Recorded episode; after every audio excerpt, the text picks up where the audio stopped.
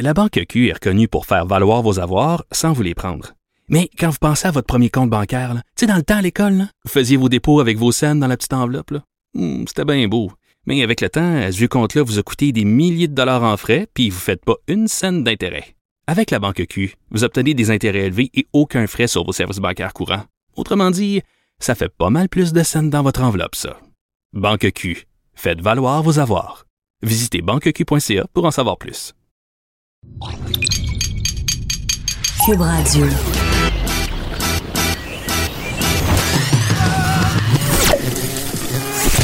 Pour elle, il n'y a jamais de mauvaise question. De 13 à 15, Les effrontés. avec Geneviève Peterson.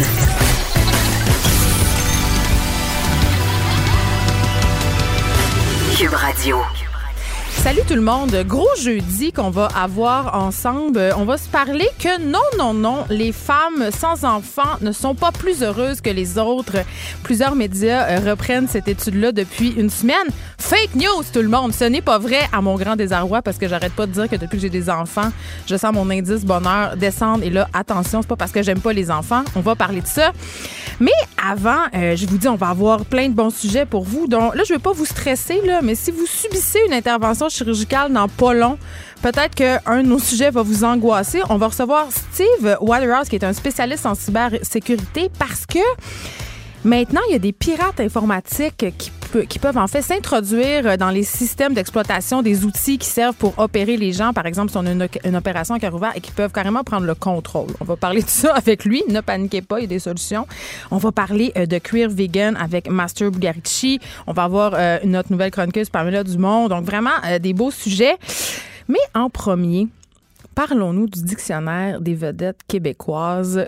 Si vous connaissez pas ça, euh, c'est un compte Instagram que j'adore et je suis pas la seule. là. Ils ont des dizaines de milliers de followers et euh, breaking news, ils vont sortir un livre. Donc il va avoir un livre, un dictionnaire des vedettes québécoises et le principe est assez simple. En fait, ça le dit, c'est un dictionnaire. Donc c'est des définitions de vedettes euh, assez drôlatiques euh, qui font rire qui font des fois un, à- des fois un peu ça nous fait rire un peu jaune. Je vous en lis quelques-unes euh, donc allons-y. On a Hélène Florent comédienne qui a l'air d'encore surfer sur ses trois années de basket au secondaire pour dire qu'elle est en forme donc vous voyez c'est tout le temps un peu piquant tout le temps un peu euh, c'est très ah mais tiens on va lire celle-là de Rosémée Morin qui est notre animatrice euh, du show du retour animatrice et auteur dont le nom sonne exagéré même pour un personnage de Like Moi. Ça m'avait beaucoup fait rire, je m'en rappelle quand j'avais vu euh, la définition de Rosemée. Bref, vous comprenez le principe.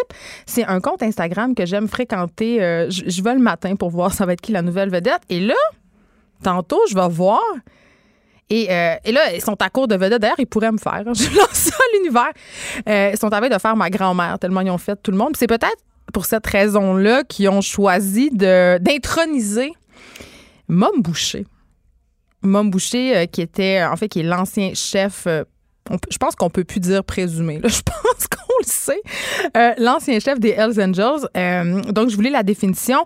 Ancien chef des Hells Angels qui a eu un peu des lunettes de vieille, qui a un peu des lunettes de vieille madame, mais que shotgun, c'est pas nous qui allons le dire. C'est drôle, mais j'ai eu un j'ai eu quand même un petit malaise. Mais un gros malaise, puis je, je suis même allée l'inscrire en dessous euh, de la fiche de Mom Boucher parce que, un, euh, on peut questionner si euh, Mom Boucher est une vedette ou non. Euh, je veux dire, euh, dans mon livre à moi, une vedette, c'est quelqu'un qui fait partie du milieu artistique. Oui, c'est quelqu'un qui est populaire, mais il me semble qu'au travers des chanteuses, des acteurs, des magiciens, des artistes, name it, qui sont cités dans le dictionnaire des vedettes québécoises, il me semble que Mom Boucher détonne un peu. Mais c'est pas ça qui me dérange le plus. C'est pas ça qui me gosse le plus. Ce qui m'énerve là-dedans, c'est cette espèce de glamorisation, si on veut, euh, des criminels. C'est l'espèce de, banalisation, glamourisation. De, de- c'est un sombre monsieur, Mom Boucher. Là. Il a commandé le meurtre de deux gardiens de prison.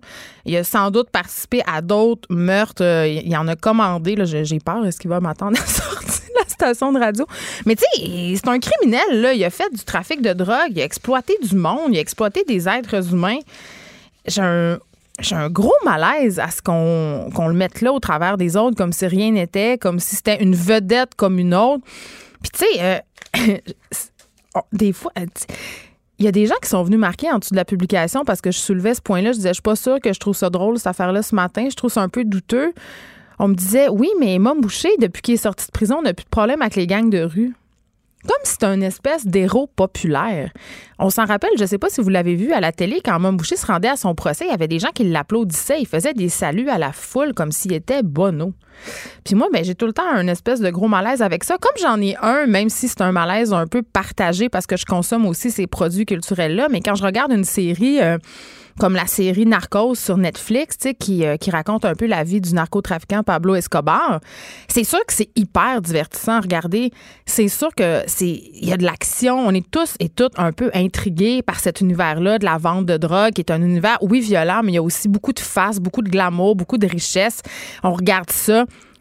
Mais on oublie souvent que ces gens-là, ce sont des tueurs sanguinaires, ce sont des gens qui exploitent d'autres personnes qui contribue au problème endémique de la drogue partout dans le monde. Tu sais, euh, Pablo Escobar, dans son pays, quand on prononce son nom, les gens tremblent de peur. C'est une personne qui a fait des attentats terroristes, qui a participé à des attentats terroristes. Tu sais, je veux dire. c'est la même chose pour les émissions euh, de true crime. C'est-à-dire, ici, on a, euh, on a un tueur si proche. Sais, tout le monde aime ça, regarder ça, mais à chaque fois que je regarde une émission comme celle-là, je me dis, mettons que c'est mon frère ou ma soeur ou ma mère qui s'est fait tuer, là. Puis que là, il y a une émission de télé où on me raconte dans les moindres détails son meurtre, qu'est-ce qui s'est passé, les motifs, qu'est-ce qui nous a rendu là. Je, me dis, ça doit faire quelque chose à ces gens-là. Ils doivent être, excessivement euh, troublés par tout ça. Puis en même temps, on le sait, là, euh, les séries de true crime, les séries de détectives, c'est le genre le plus populaire, c'est ce qui pogne le plus, c'est ce qu'on aime le plus. Et là, j'ai envie de vous parler de l'effet de catharsis. C'est pourquoi on regarde ça?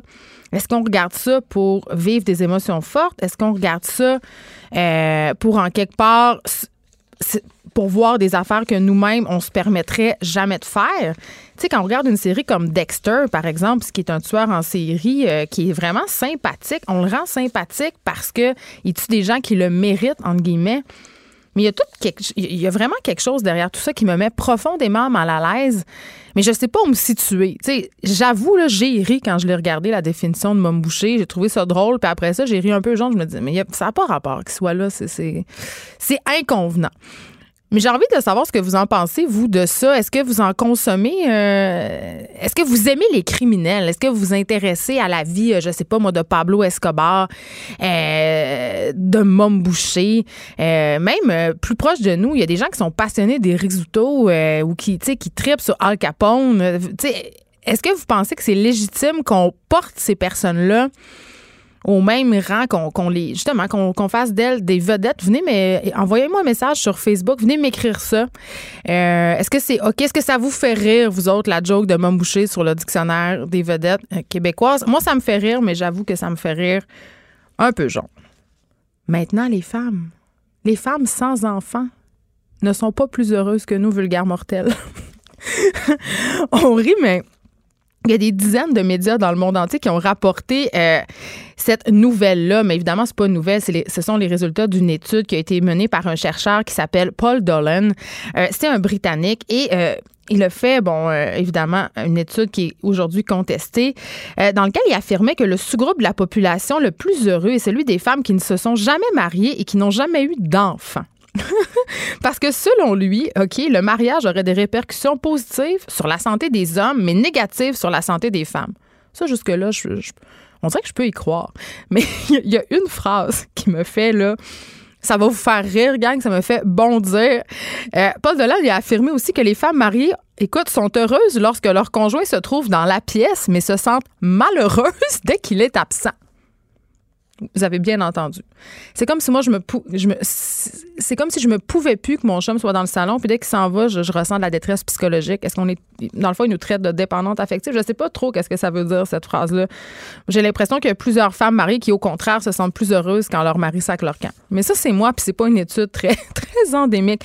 Mais, euh, nonobstant ce fait-là, euh, évidemment, je comprends pourquoi on s'est emparé de, cette donnée-là puis que ça a fait un peu boule de neige parce qu'évidemment, la question de la maternité, c'est une question qui est au centre un peu de l'identité féminine. Puis on gosse beaucoup les filles avec est-ce qu'il faut avoir des enfants, est-ce qu'il faut, est-ce qu'il faut pas avoir des enfants? Puis moi, c'est une, discussion que j'ai beaucoup avec mes amis qui n'ont pas d'enfants encore. Tu je leur dis, j'adore mes enfants, mais je leur dis quand même, hey, pense-y comme il faut.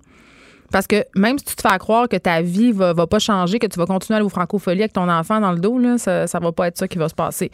Donc, c'est sûr que le résultat de, cette étude-là allait être pris, mais le problème avec la démarche de ce fameux euh, chercheur, c'est que les données qu'il a utilisées comparent pas les femmes qui ont eu des enfants avec celles qui n'ont jamais eu d'enfants il a pris celles qui ont des enfants à la maison et celles qui n'ont pas d'enfants à la maison. C'est une nuance assez importante. Donc, ces conclusions, ça concerne que les femmes qui n'ont jamais eu d'enfants, mais aussi celles qui ont des enfants qui vivent ailleurs. Donc, tu sais, à un moment donné, ça va pas du tout. Là. C'est, on peut pas vraiment tirer des conclusions de cette affaire-là. Et euh, en fait, ce qu'on, ce qu'on constate en se penchant sur une vraie étude, c'est que les femmes non mariées sans enfants à la maison sont légèrement moins heureuses que les autres. Puis puis ça, c'est pas l'étude qui le dit, c'est moi. J'imagine que ces femmes-là, peut-être, ressentent moins de bonheur parce qu'on est tellement socio-construites. On nous vend tellement l'image de la famille, de la mère épanouie, que, les, que certaines femmes, quand ils n'ont pas accès à ça, ont peut-être l'impression d'avoir passé à côté de quelque chose, d'avoir raté leur vie. Donc, euh, voilà, je voulais rétablir euh, les faits. J'ai plus de raison d'être jalouse des femmes qui n'ont pas d'enfants. je trouvais ça drôle de vous en parler. Euh, hier, on s'est parlé de tic. Et là, euh, il y a des gens qui nous ont écrit, en fait. Euh, il y a une auditrice qui m'a écrit pour me dire qu'elle avait trouvé une tic sur, sur le corps de sa fille et qu'heureusement, il s'était rien passé. Mais il y a d'autres auditeurs qui nous ont dit, mais ça vise aussi les animaux de compagnie. Et c'est vrai que hier, on n'a pas pris le temps de s'attarder à cette affaire-là parce que j'avoue que mon chien, quand j'en avais un, gambadait pas mal plus que moi dans les herbes folles. Donc, il était plus susceptible, ben pas d'attraper parce qu'on n'attrape pas une tique, mais une tique était plus susceptible de s'accrocher à son doux pelage hein, que moi. Et j'avais envie qu'on euh, parle avec une vétérinaire, en fait, euh, à propos de ce sujet-là, parce que c'est vraiment la saison. Vous allez amener vos animaux peut-être en vacances avec vous. Il y a des traitements pour ça. Donc, on parle avec Claudia Gilbert. Bonjour, Madame Gilbert. Bonjour. Écoutez, euh, moi, j'ai plus de chien. Euh, mon chat n'a pas de poils, puis il reste en dedans. Mais je sais que je sais que quand j'avais un chien, euh, c'était un enjeu pour moi parce que j'avais un collet, il avait le poil très long. Et évidemment, il y avait toutes sortes de petites patentes qui pouvaient rester poignées dans son pelage quand on allait en forêt. Puis on. Mais les tiques, là, ça n'a pas de lien avec le poil nécessairement. On peut attraper des tiques sans poil. Par exemple, nous, on n'a pas nécessairement les jambes velues, ou si on l'a, souvent on se rase. Mais bon, on va se promener, et on va attraper des tiques quand même. Non, je comprends. Ce que je veux dire, c'est que quand on a un chien à poilon, c'est beaucoup plus difficile après de voir si on a une tique parce que le ah, poil est très, très dense et c'est difficile. Vrai. Et ça, ça va influencer sur l'examen qu'on va pouvoir, qui va être possible de faire sur notre animal pour savoir est-ce qu'il a attrapé des tiques aujourd'hui ou pas. Effectivement, plus il y a de poils, plus c'est difficile à faire. Et là, justement, là, parce que je sais qu'il y a des produits en vente libre, des répulsifs pour les tiques, je sais qu'il y a des traitements qui existent qu'on peut acheter chez notre vétérinaire. Euh, Faites-nous un BA, Qu'est-ce que moi, en tant que propriétaire d'un animal qui va dehors, je peux faire pour essayer de protéger mon animal le plus possible contre les tiques? Ben, il faut savoir qu'il faut pas se fier à 100% euh, Tu sais, c'est pas parce qu'on met un produit sur notre animal qu'il faut arrêter d'être vigilant d'emblée.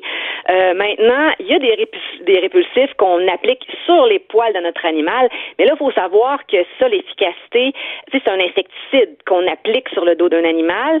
Euh, l'efficacité va diminuer avec le temps parce que ça va s'évaporer, ça va euh, disparaître finalement. Fait avec le temps, au début, quand on vient de l'appliquer, c'est très efficace, mais plus ça va dans, dans les jours qui, qui, viennent après, euh, dépendamment de la durée du produit, là, quand ça dure un mois, plus ça va dans le mois, bien moins c'est efficace. Euh, mais moi, Madame Gilbert. Oui. Mais je me disais, parce que là, est-ce que vous faites allusion aux petites ampoules qu'on verse un peu dans le cou de notre chien? Ben, en fait, euh, insecticides, les petits sprays vaporisateurs qu'on va retrouver en animalerie, ça, ça dure pas très longtemps. Par contre, il y a oui des ampoules de produits spéciaux qu'on verse sur la, peau de l'animal qu'on prend chez le vétérinaire. Euh, il y a des formules qui sont très efficaces, mais même eux autres vont diminuer à la fin du mois. Mais ça dure quand même très longtemps. Il y a des produits qu'on peut prendre par la bouche, que l'animal prend par la bouche, des comprimés qui vont durer même trois mois Hum, mais Donc là, c'est une arme à deux tranchants parce que des fois, ça fait en sorte que les gens oublient de le donner. Mais si les gens oublieraient de toute façon, même si c'était une fois par mois, mieux vaut donner trois mois parce qu'au moins, il y a trois mois de protection. En même temps, je me rappelle que ces produits-là sont très, très chers et qu'il y a des gens qui, qui décident de ne pas le donner pour cette raison-là. Oui, effectivement. Parce qu'on parle de combien euh, ici là, pour traiter un chien? Mettons, j'ai un labrador, c'est quand même une race répandue, là. Oh, un labrador, euh, labrador. Parce que, Parce que ça, va au poids, c'est ça. C'est toujours plus euh, plus euh, économique de traiter un chihuahua que de traiter un grand danois, mais un labrador, euh, mon Dieu, ça dépend du produit, mais tu sais, faut prévoir comme un 150 dollars probablement pour faire tout l'été là. Mais ça, c'est des produits qui sont combinés avec d'autres protections, d'autres protections pour les parasites internes, par exemple, pour les puces, par exemple. Donc, il y a une variété de produits qui ont des efficacités complètement différentes selon un, un selon chacun finalement. Puis il faut voir qu'est-ce qu'on a besoin pour notre animal, puis y aller avec le minimum pour payer le moins cher possible. Mais il faut être conscient de ce qu'on donne. Il faut pas penser que notre animal est protégé pour les parasites internes, les vers intestinaux et tout ça, si on choisit un produit qui fait pas pour ça, par exemple. Il y a des animaux qui font des réactions très sévères à ces insectifeuges-là. J'ai vu des chiens qui perdaient des poils à l'endroit où on les avait administrés. J'ai vu des chiens qui étaient malades. Est-ce que ça arrive souvent? C'est pas souvent, parce qu'on s'entend qu'en tant que vétérinaire, on en prescrit énormément de ces produits-là, en fait, à, tous nos patients. Et euh, c'est extrêmement rare de voir un animal qui réagit. C'est occasionnel. Mais c'est sûr que quand ça arrive, c'est très médiatisé parce qu'on panique, là. Puis moi non plus, je voudrais pas que ça arrive à mon animal. Mais moi, le risque versus le bienfait, c'est certain que je le, je, le, donne à mes animaux. Parlons-en des risques. Parlons-en des risques, docteur Gilbert. Euh, qu'est-ce qui arrive si je protège pas mon animal et qui se promène ben, en forêt puis il attrape une tique ou il attrape une autre cochonnerie? Ben c'est ça. La, différence avec les humains, c'est que les animaux, oui, comme on le disait tantôt, à cause du poil, on peut facilement ne jamais s'en rendre compte. Et c'est habituellement ce qui se passe. Euh, fait que si on se rend pas compte que notre animal a une tique parce que là, il y a plusieurs types de tiques et il y a plusieurs stades de la tique. Et si on parle de la larve n'est pas dangereuse, ça c'est le premier stade quand il sort de l'os, mais la, la nymphe, qui est le stade suivant, c'est très très petit, là, c'est petit comme une tête d'épingle. Fait que sur un chien poilu qui a le poil noir, on oublie ça, là, même si vous l'examinez de la tête aux pieds, ça se peut ça se peut que vous le passiez à côté, là.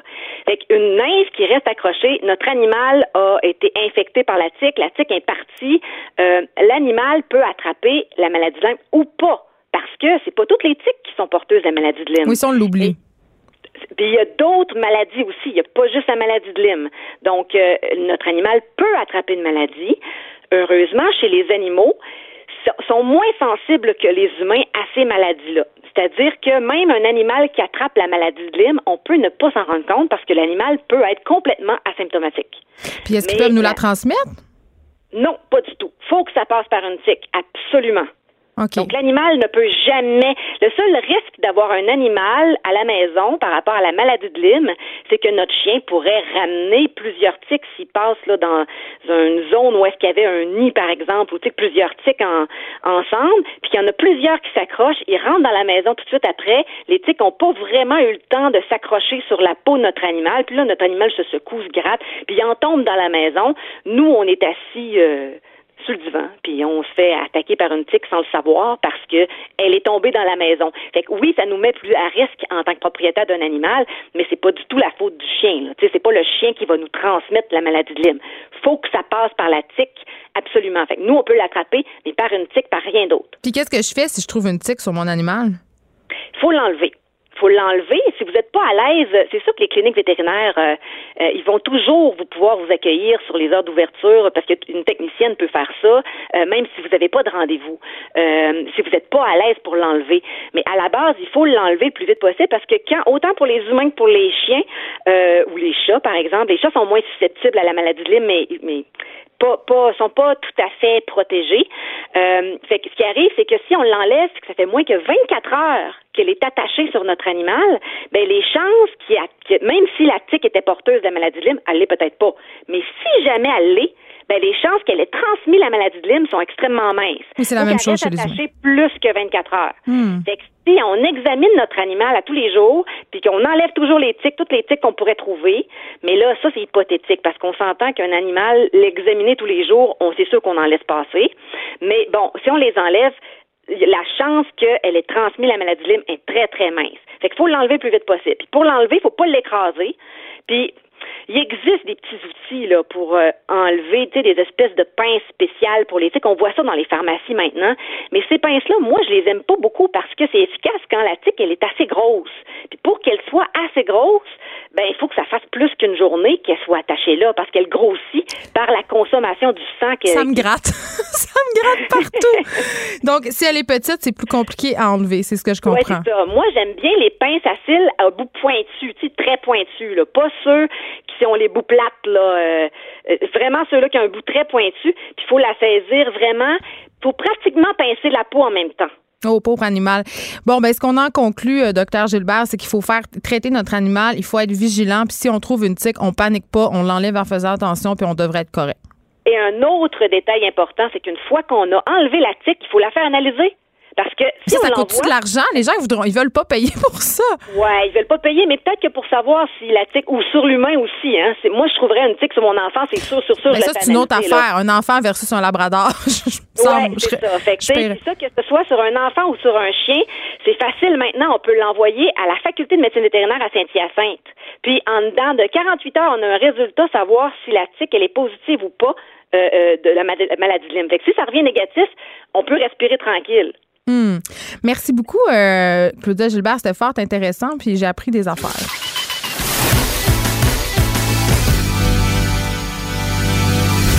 Elle a du mordant et aucun règlement municipal ne l'interdit. Geneviève anime les effrontés. Cube Radio ça a les apparences d'un scénario de film d'horreur, sans joke. Imaginez-vous que vous subissez une opération à cœur ouvert et que des pirates informatiques s'emparent et se mettent à contrôler les instruments chirurgicaux. Pour vrai, on dirait un film d'Hollywood, mais c'est une possibilité. Ça se peut que ça arrive. On espère que non. On en jase avec Steve Waterhouse, qui est spécialiste en cybersécurité, ancien officier de sécurité informatique au ministère de la Défense nationale. Bonjour, Steve. Bonjour, Geneviève. J'ai peur. OK. Là, c'est bon signe. Non, ben, je sais pas si c'est bon signe. Premièrement, est-ce qu'on est dans un est-ce qu'on est dans un scénario de science-fiction ou est-ce que ça, se peut vraiment que des gens s'introduisent dans des systèmes puis contrôlent des, euh, des, des opérations? Ça peut aller jusque-là. Puis oui, on est dépassé la fiction. Autrement dit, qu'est-ce qu'on créait comme scénario il y a 25 ans pour dire dans le futur, ça va être comme ça. Dans le futur, on va être capable, il peut y avoir ci et ça. Mais ces ci et ça-là sont rendus réels où ce qu'il y a pas, la technologie n'a pas suivi l'idéologie. Ce que, ce que je veux dire par là, euh, on s'attend toujours de, la technologie aide l'être humain à vivre mieux et à être en meilleure posture. Et malheureusement, pour des raisons pécuniaires, donc toujours pour une question d'argent, ils coupent les coins ronds. Puis ce coin rond-là qui est toujours coupé, c'est la sécurité dans les appareils. Donc, ils produisent des, des, des trucs, des appareils, des, euh, des instruments qui sont fantastiques pour être capables d'améliorer notre condition de vie. Cependant, ils rajoutent après coup la sécurité. Et c'est là que les failles apparaissent.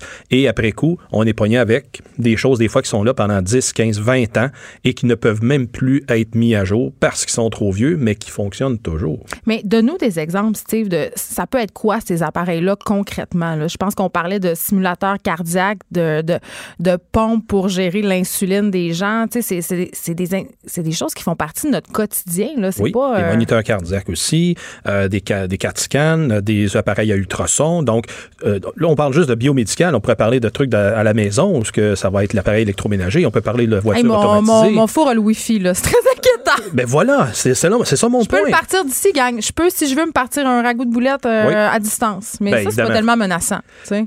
Ben, si tu le laisses, euh, si tu laisses à 700 pendant 4 heures, qu'est-ce que ça fait? Ben, ma maison peut brûler, là. Genre, et ton bill d'électricité va monter quand même radicalement. Je comprends, mais ça frappe moins l'imaginaire qu'un pirate informatique qui peut, par exemple, si je subis une opération au cerveau, me charcuter les neurones. Peut-être que ça serait une bonne chose pour le Québec, remarque, ou pas. Mais non, mais c'est vrai. Pas, faut pas aller jusque-là quand même. OK, parce que moi, c'est ça que je me dis dans ma tête. Là. Oui, mais il faut quand même. Euh, comme on fait présentement, c'est d'en prendre conscience. Ça, c'est la première étape. Donc, de connaître qu'il y a menace, de connaître que les appareils avec lesquels nos vies vont en dépendre dans un avenir approché sont sont pas infaillibles. Autrement dit, il y a une incertitude qui persiste. Cette incertitude-là, euh, récemment, donc avant-hier, euh, Santé Canada a mis de l'avant des lignes directrices pour davantage protéger euh, nous, citoyens, avec l'utilisation de ces appareils-là et surtout lancer un avertissement sérieux à l'industrie biomédicale de dire faites votre, vos devoirs, mettez les appareils qui soient sécuritaires pour que les gens s'en servent et qu'il n'y ait pas de conséquences dramatiques. Parce que si je te suis, Steve, ce que tu nous dis, c'est que ces appareils-là, ils peuvent être piratés assez facilement parce qu'il y a des connexions réseau entre eux, le fait qu'ils interagissent entre eux par des systèmes de connexion, c'est là que la faille se trouve, en fait. Oui, euh, dans la conception souvent de l'appareil. Et ça,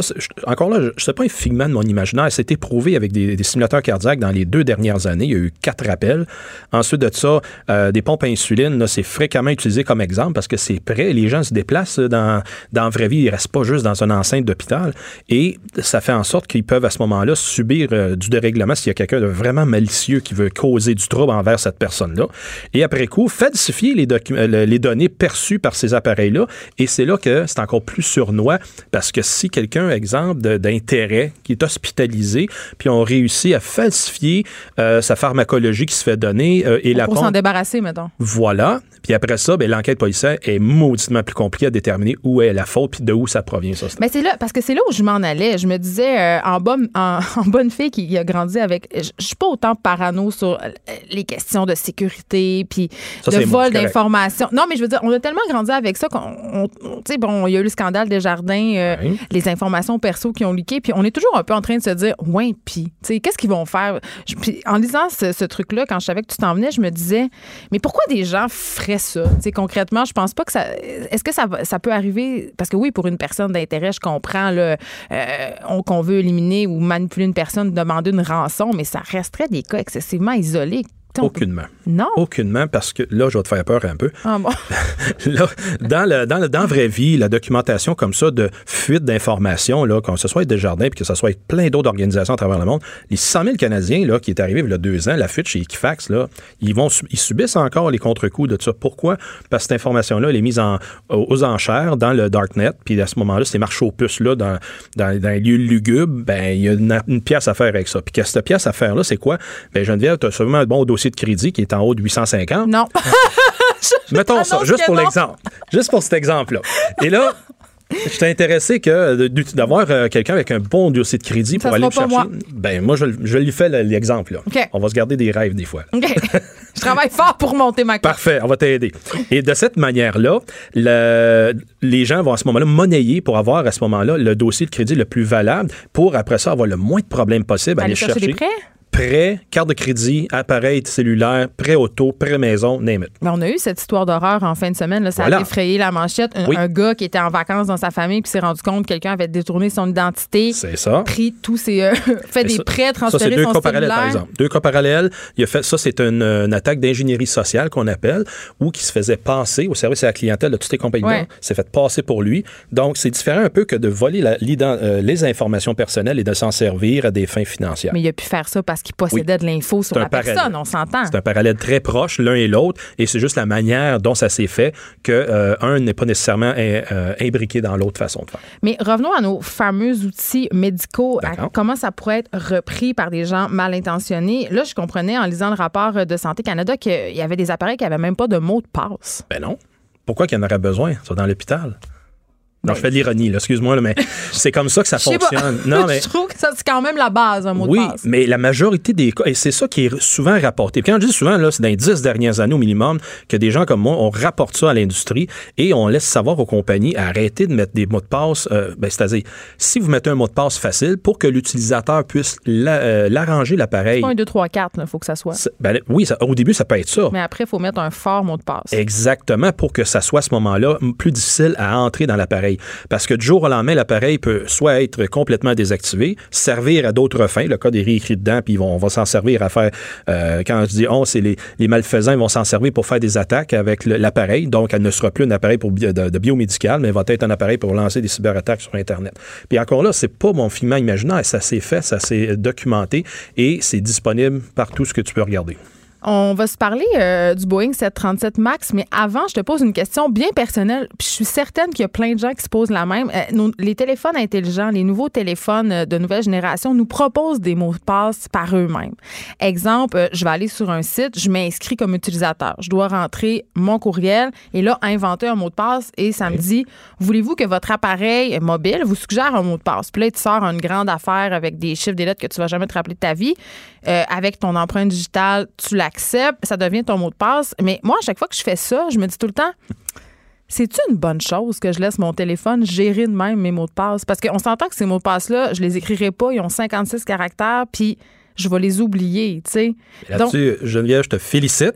C'est une bonne chose de réécrire les mots de passe aussi complexes que tu peux le faire. oui, mais Le type de téléphone, par contre, tu me dis euh, qui fait ça, ça doit être genre Android, right? non, c'est un Apple, c'est un iPhone, euh, le iPhone, le nouveau iPhone, et tu suggères des gros mots Bon, de passe sur tous J'ai les pas eu sites. l'occasion puis- de travailler avec le nouveau, le, nouvel- le nouveau iPhone qui suggère ça automatiquement. Mais on doit-tu faire confiance à ce point-là à notre téléphone? Pas au système d'exploitation.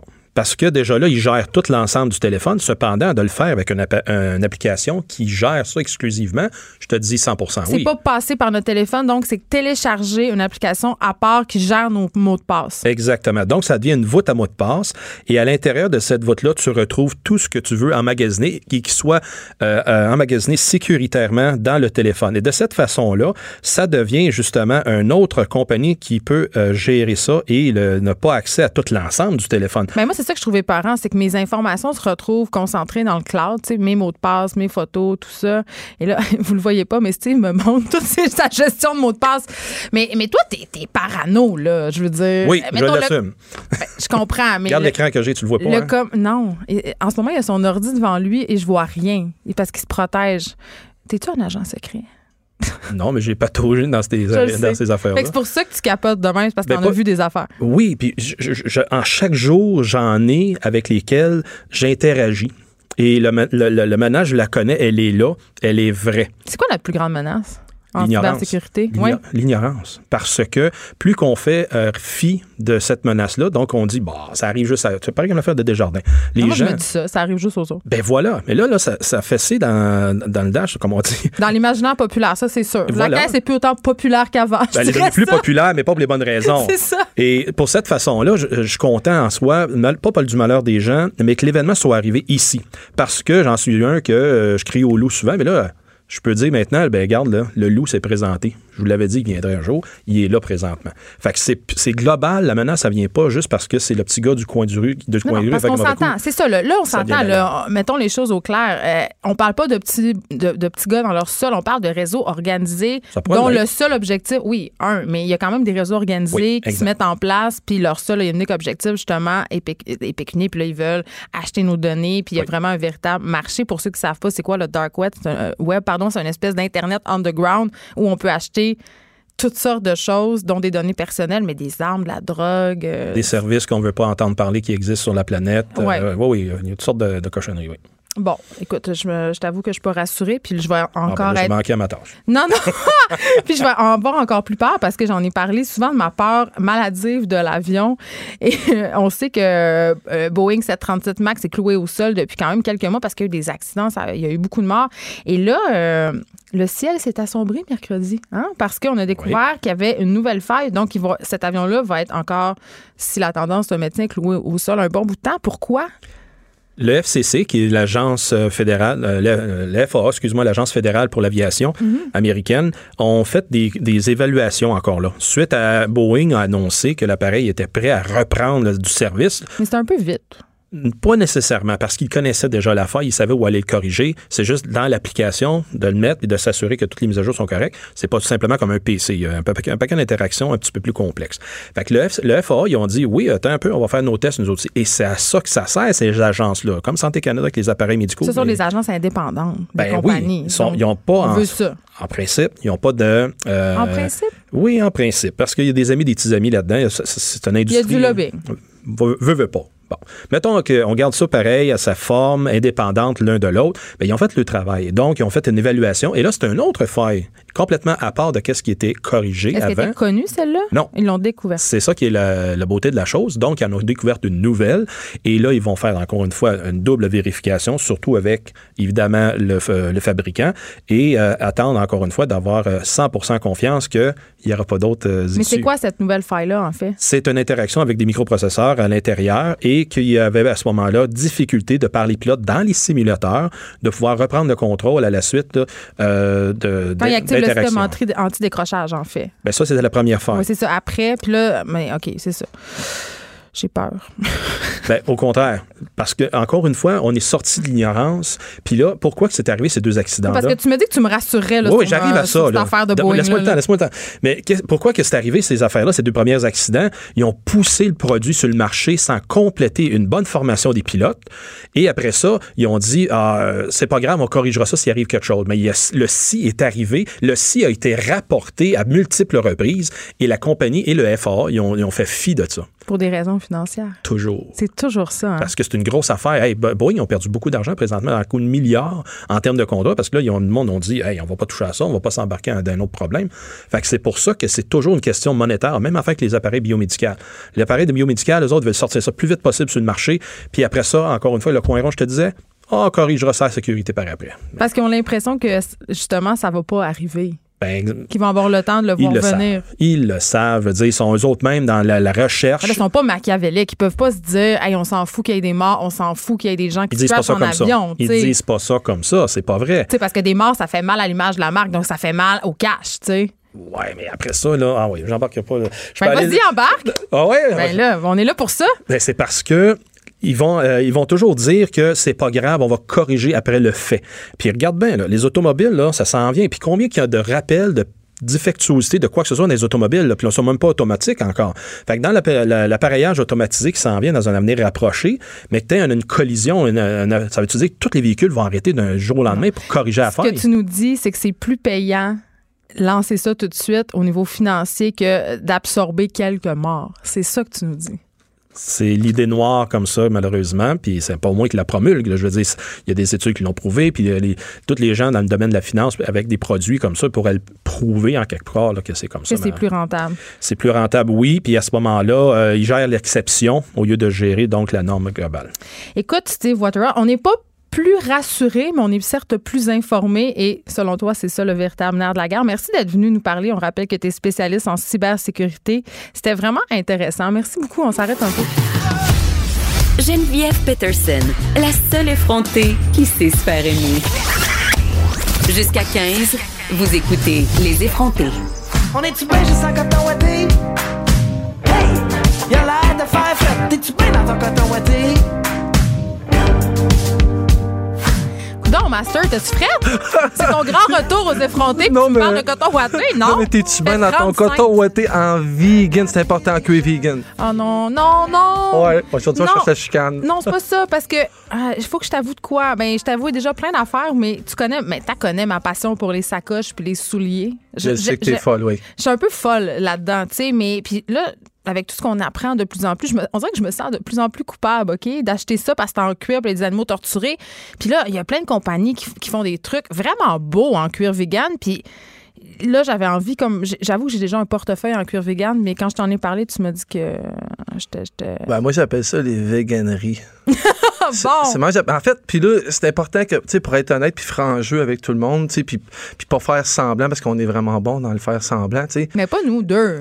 Non, en tout cas, moi, c'est vrai, c'est vrai, c'est vrai qu'on est bon là-dedans. On est authentique. C'est vrai, t'as raison. Fait que je suis obligé d'avouer que moi, quand je mange mon steak vieilli de 90 jours par mon boucher local, je capote.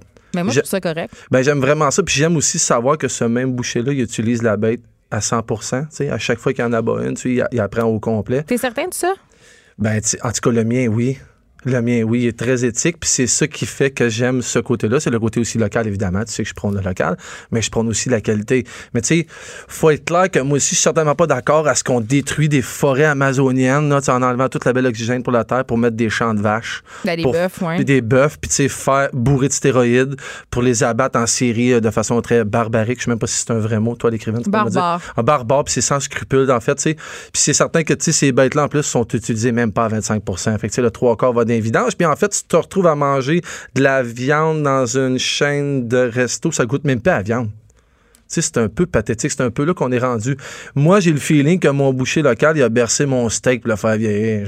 non, mais je le sais, c'est fou. On veut ça, on, Ben- souhaite, on lui souhaite. Ben en fait, moi, quand je mange mon steak, je l'imagine dans le pâturage, comme dans la maison dans la prairie, dans le fond. C'est un peu ça, moi, que je vois avec l'éthique que mon boucher a. Comme ça donne bonne conscience, Master, là, sois honnête. Là. Ben, il faut se la table c'est certain que c'est certain que tu sais. on sait que manger de la viande, c'est mal. On le sait, là. Hein, désormais? Hum, ah, que- Puis on prend des pendant des heures, mais tu Non, mais pour on moi, va pas en débattre. plus- Si tu chasses ta viande puis que ta pêche, là, moi, je suis à 100 Tu sais, ça, ça va. Mais c'est sûr que euh, dès qu'il y a de l'industrialisation, même si c'est un boucher éthique, tout ça, il y a un abattoir, il y a tout ça, euh, puis on sait que c'est pas bon pour l'environnement, puis on mange beaucoup trop de viande. Ça, t'es d'accord avec moi, là? Je, peux être- je suis d'accord dans le fait que la façon dont on l'exploite, puis le on en ce moment, puis là, je vais être très prétentieux, m'exclut à 100% parce que j'en consomme pas de cette viande-là, de ces trucs-là. Ouais, le problème est que c'est- juste euh, du steak à 135 la livre. ben, j'en mange pas souvent. c'est ça. C'est Ben, ça que c'est ça la même fait. chose avec le linge. C'est la même Acheter affaire. moins, acheter mieux. C'est ça qui, c'est ce qu'on a perdu parce qu'évidemment tout va vite puis tout est des questions de trend. On s'entend là. Ouais, mais là, c'est la mode vegan. Ouais, puis je veux pas faire la guerre aux vegans parce qu'il y a du bon dans tout ça, dans chaque affaire Non, il ils sont bien bon. intenses. hein, Ils vont te tirer euh, pas des œufs en sortant de la, de Ouais, mais j'ai un, mais- plastron fait en steak un pouce et demi d'épais, fait que ça va rebondir dans le sens où je le fais de façon responsable. Puis c'est un peu là où on est tous perdus, c'est qu'on veut tout de suite sans rien faire. Fait que ça, je peux comprendre qu'il y a des gens qui sont pas capables de faire le sacrifice, mais de toute façon, la planète est en train de nous le Mais ramener, attends, va être là, obligé. Il y a des gens qui ne peuvent pas se le permettre de manger de la viande éthique, de la viande bio, mais Tu te rappelles ce qu'ils vont dire, hein? Là, ça me choque Oui, un peu père. quand ils, Ouais, vont sais. et disent j'ai pas les moyens d'être cheap. Fait que Mais- si t'abuses de. Hey, excuse-moi, on nommera pas la chaîne de restaurant, là. McDo? Ben, ben, mettons McDo. Tu débarques avec tes trois kids au McDo, ça va te coûter 40$. Puis une demi-heure après, vous allez tout avoir été à la toilette, puis tout le monde va avoir mangé, puis tout le monde va avoir faim. je comprends. Mais euh, j'ai envie de dire, c'est même pas le avoir, c'est même pas une affaire d'être cheap ou de, de privilège. J'ai envie de dire qu'on manque d'éducation alimentaire pour- Ben ouais. parce que Ben oui. cuisiner végé, cuisiner des choses qui coûtent pas cher, honnêtement, tout le monde peut. Là. Tout à fait. Ben, en Mais fait, c'est C'est un simple. problème qui est social. J'allais dire justement, tu sais, euh, une mini parenthèse, c'est juste avec l'école. Juste comment, moi, mes enfants, leur lunch est séparé en deux groupes d'une demi-heure. Ils mangent même pas en même temps, puis ils ont exactement 24 minutes pour manger. Oui, des fois, ma fille n'a même pas le temps de finir son dîner. Puis quand mes enfants arrivent de l'école puis ils me disent qu'ils n'ont pas eu le temps de manger le lunch, si tu savais l'agressivité qui m'envahit, c'est- tu sais qu'en France, il y a des endroits, c'est c'est même pas ça, c'est deux heures l'heure du dîner, puis les jeunes après. Là, ça, c'est un peu intense. Attends une minute. Sauf que ces deux heures-là pour manger, tu apprends ce que tu manges. Puis ça, c'est dans le dernier Michael Moore. Je sais pas si tu l'as vu, mais c'est Mm. Mais vraiment. Michael Moore, quand même, on peut contester sa démarche. Ah, tu, peux, tu peux contester ce que tu veux, mais tu peux pas contester le fait qu'un jeune qui va dans une école parisienne apprend les 7, 8, 12, 15, 20 fromages qu'il y a dans le menu. Il sait ce qu'il mange, il sait d'où ça vient, il sait ce que c'est. Ici, Mais au pour Québec, faire du fromage, il faut exploiter des vaches laitières, il faut, Ouais, les, faut les absolument. faire, faut les engrosser, leur enlever leur Ouais. veau puis les traire jusqu'à la mort. si les animaux peuvent sauver et nourrir le mankind, moi, j'ai rien contre ça. Faut juste pas en abuser puis le faire comme il faut, puis pas scraper la planète en le faisant. Ben, je comprends, mais je, tu sais, je suis pas contre la vertu, mais tout ça a l'air d'une belle utopie. Puis Ouais. quand je m'achète une sacoche en cuir vegan, on dirait que je me sens mieux quand même. Ben, t'as le droit parce que tu flattes ton ego. Tu sais, dans le fond, puis ça va dans tout. Tu sais, je sais pas si tu le sais, mais sur, sur Netflix, t'as la série Rotten qui est super intéressant, qui parle de tous ces trucs-là. Puis, tu sais, juste le miel, le miel en ce moment-là, je m'égare, mais le, juste le miel la terre, ah, puis ça fait déjà plusieurs années. On a déjà un problème. On a en consomme. Attends une minute. On en consomme déjà trois fois plus que ce qu'on en produit. C'est-à-dire que ce que tu achètes dans le petit pot en plastique en forme accro douce, au sucre, Master. Ça, c'est un autre sujet. c'est même plus du miel qu'on mange. C'est ça. Fait que notre problème, il est dans notre information, puis dans où est-ce qu'on ramasse tous nos trucs pour savoir ce qu'on fait, ce qu'on mange. Tu sais, puis on va parler vegan, puis en fait, c'est quoi vegan? Moi, je suis perdu dans tous les termes. Ben, moi aussi. Je suis là. Je sais même pas qu'est-ce qui est du cuir vegan, qu'est-ce qu'il y en est pas, euh, puis. Bon, mais tu sais quoi? Pour faire, un, faire, un, faire ça rapidement, en fait, c'est que le cuir, oui, évidemment, il y a le côté abattage animal, mais un coup que ça s'est abattu puis prendre une peau, le problème avec les peaux, c'est qu'il faut les tanner. Mhm. Puis on tanne ça avec du chrome. Puis juste au Québec, on tanne quasiment plus. Je sais même pas s'il en reste parce qu'on est tellement légiféré, puis on est tellement organisé parce qu'il faut décanter, puis tout ça pour pas aller jeter ça dans la nature parce que c'est hyper dangereux et c'est hyper polluant. Mais on est rendu à un niveau très fort, c'est-à-dire c'est comme le miel, c'est comme notre consommation de vêtements. On On fait, faire, on fait faire ça ailleurs, Jan. Fait que là, on est bien. Fait que là, euh, Bangladesh, encore l'Asie, les Chinois sont en train de scraper l'océan au complet parce que eux ils tannent pour nous autres. Parce que nous autres, on se sent bien. Parce que nous autres, on sait comme si on savait pas que cet océan-là, c'est la même que la nôtre. Fait que c'est ce qui arrive en ce moment, c'est que c'est d'autres pays qui le font pour nous. Puis là, le- les vegans, fâchez-vous pas, il y a plein de bons. Faut que les gens comprennent, le vegan, en gros, ce que c'est, c'est que dans le fond, tu consommes rien vient des animaux.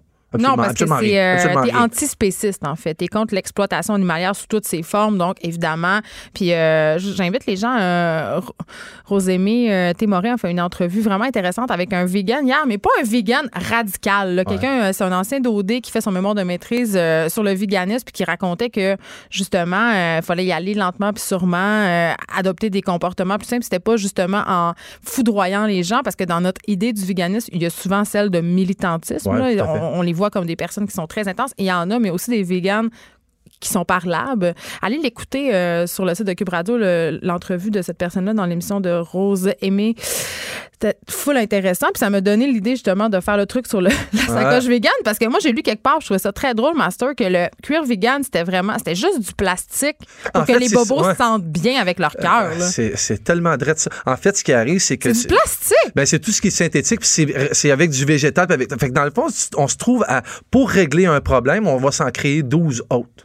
C'est là où j'accroche pas. C'est là où j'ai bien de la misère avec ça. Puis je prends souvent le principe de, de- de ceux qui, quand on parle de la boulette de viande, toutes les boulettes de viande qui sortent là, des En vegans. Beyond Meat. Attends un peu plus, c'est genre, c'est tout le temps le slogan, hey, cette boulette-là est pareille comme une vraie boulette, puis elle goûte la boulette. Mais elle ça goûte- nous enlève pas notre maudite mauvaise habitude de consommer de la junk food. Ben Moi, oui, c'est mais- ça mon problème avec ces boulettes-là. Le- Mon premier problème, c'est celui-là. Puis j'en parlerai Ouais. d'ailleurs euh, après toi, ça va être Bob le chef. Puis je vais en parler de ça avec lui. C'est notre, notre maudite habitude de vouloir euh, faire des. Quand tu veux être vegan ou végétarien, de vouloir substituer des affaires. Voilà. On veut pas substituer, on Voilà. veut faire avoir d'autres comportements. Il est là, mon problème. Puis il est là dans la, la façon de faire. C'est que c'est que ça donne de vouloir imiter la boulette de viande. Ça, Ça goûtera jamais ça. Ben, je vais être, tu quoi? Je vais être drastique, je vais être violent, puis le monde sont comme pas habitués, parce que la plupart des gens pensent, les jeunes pensent que la viande, elle pousse d'un rack à l'épicerie. Ouais, dans les, ba- là, les barquettes en styromousse. Ben, s'il y a des gens qui écoutent, là, ça s'imite pas le goût du sang.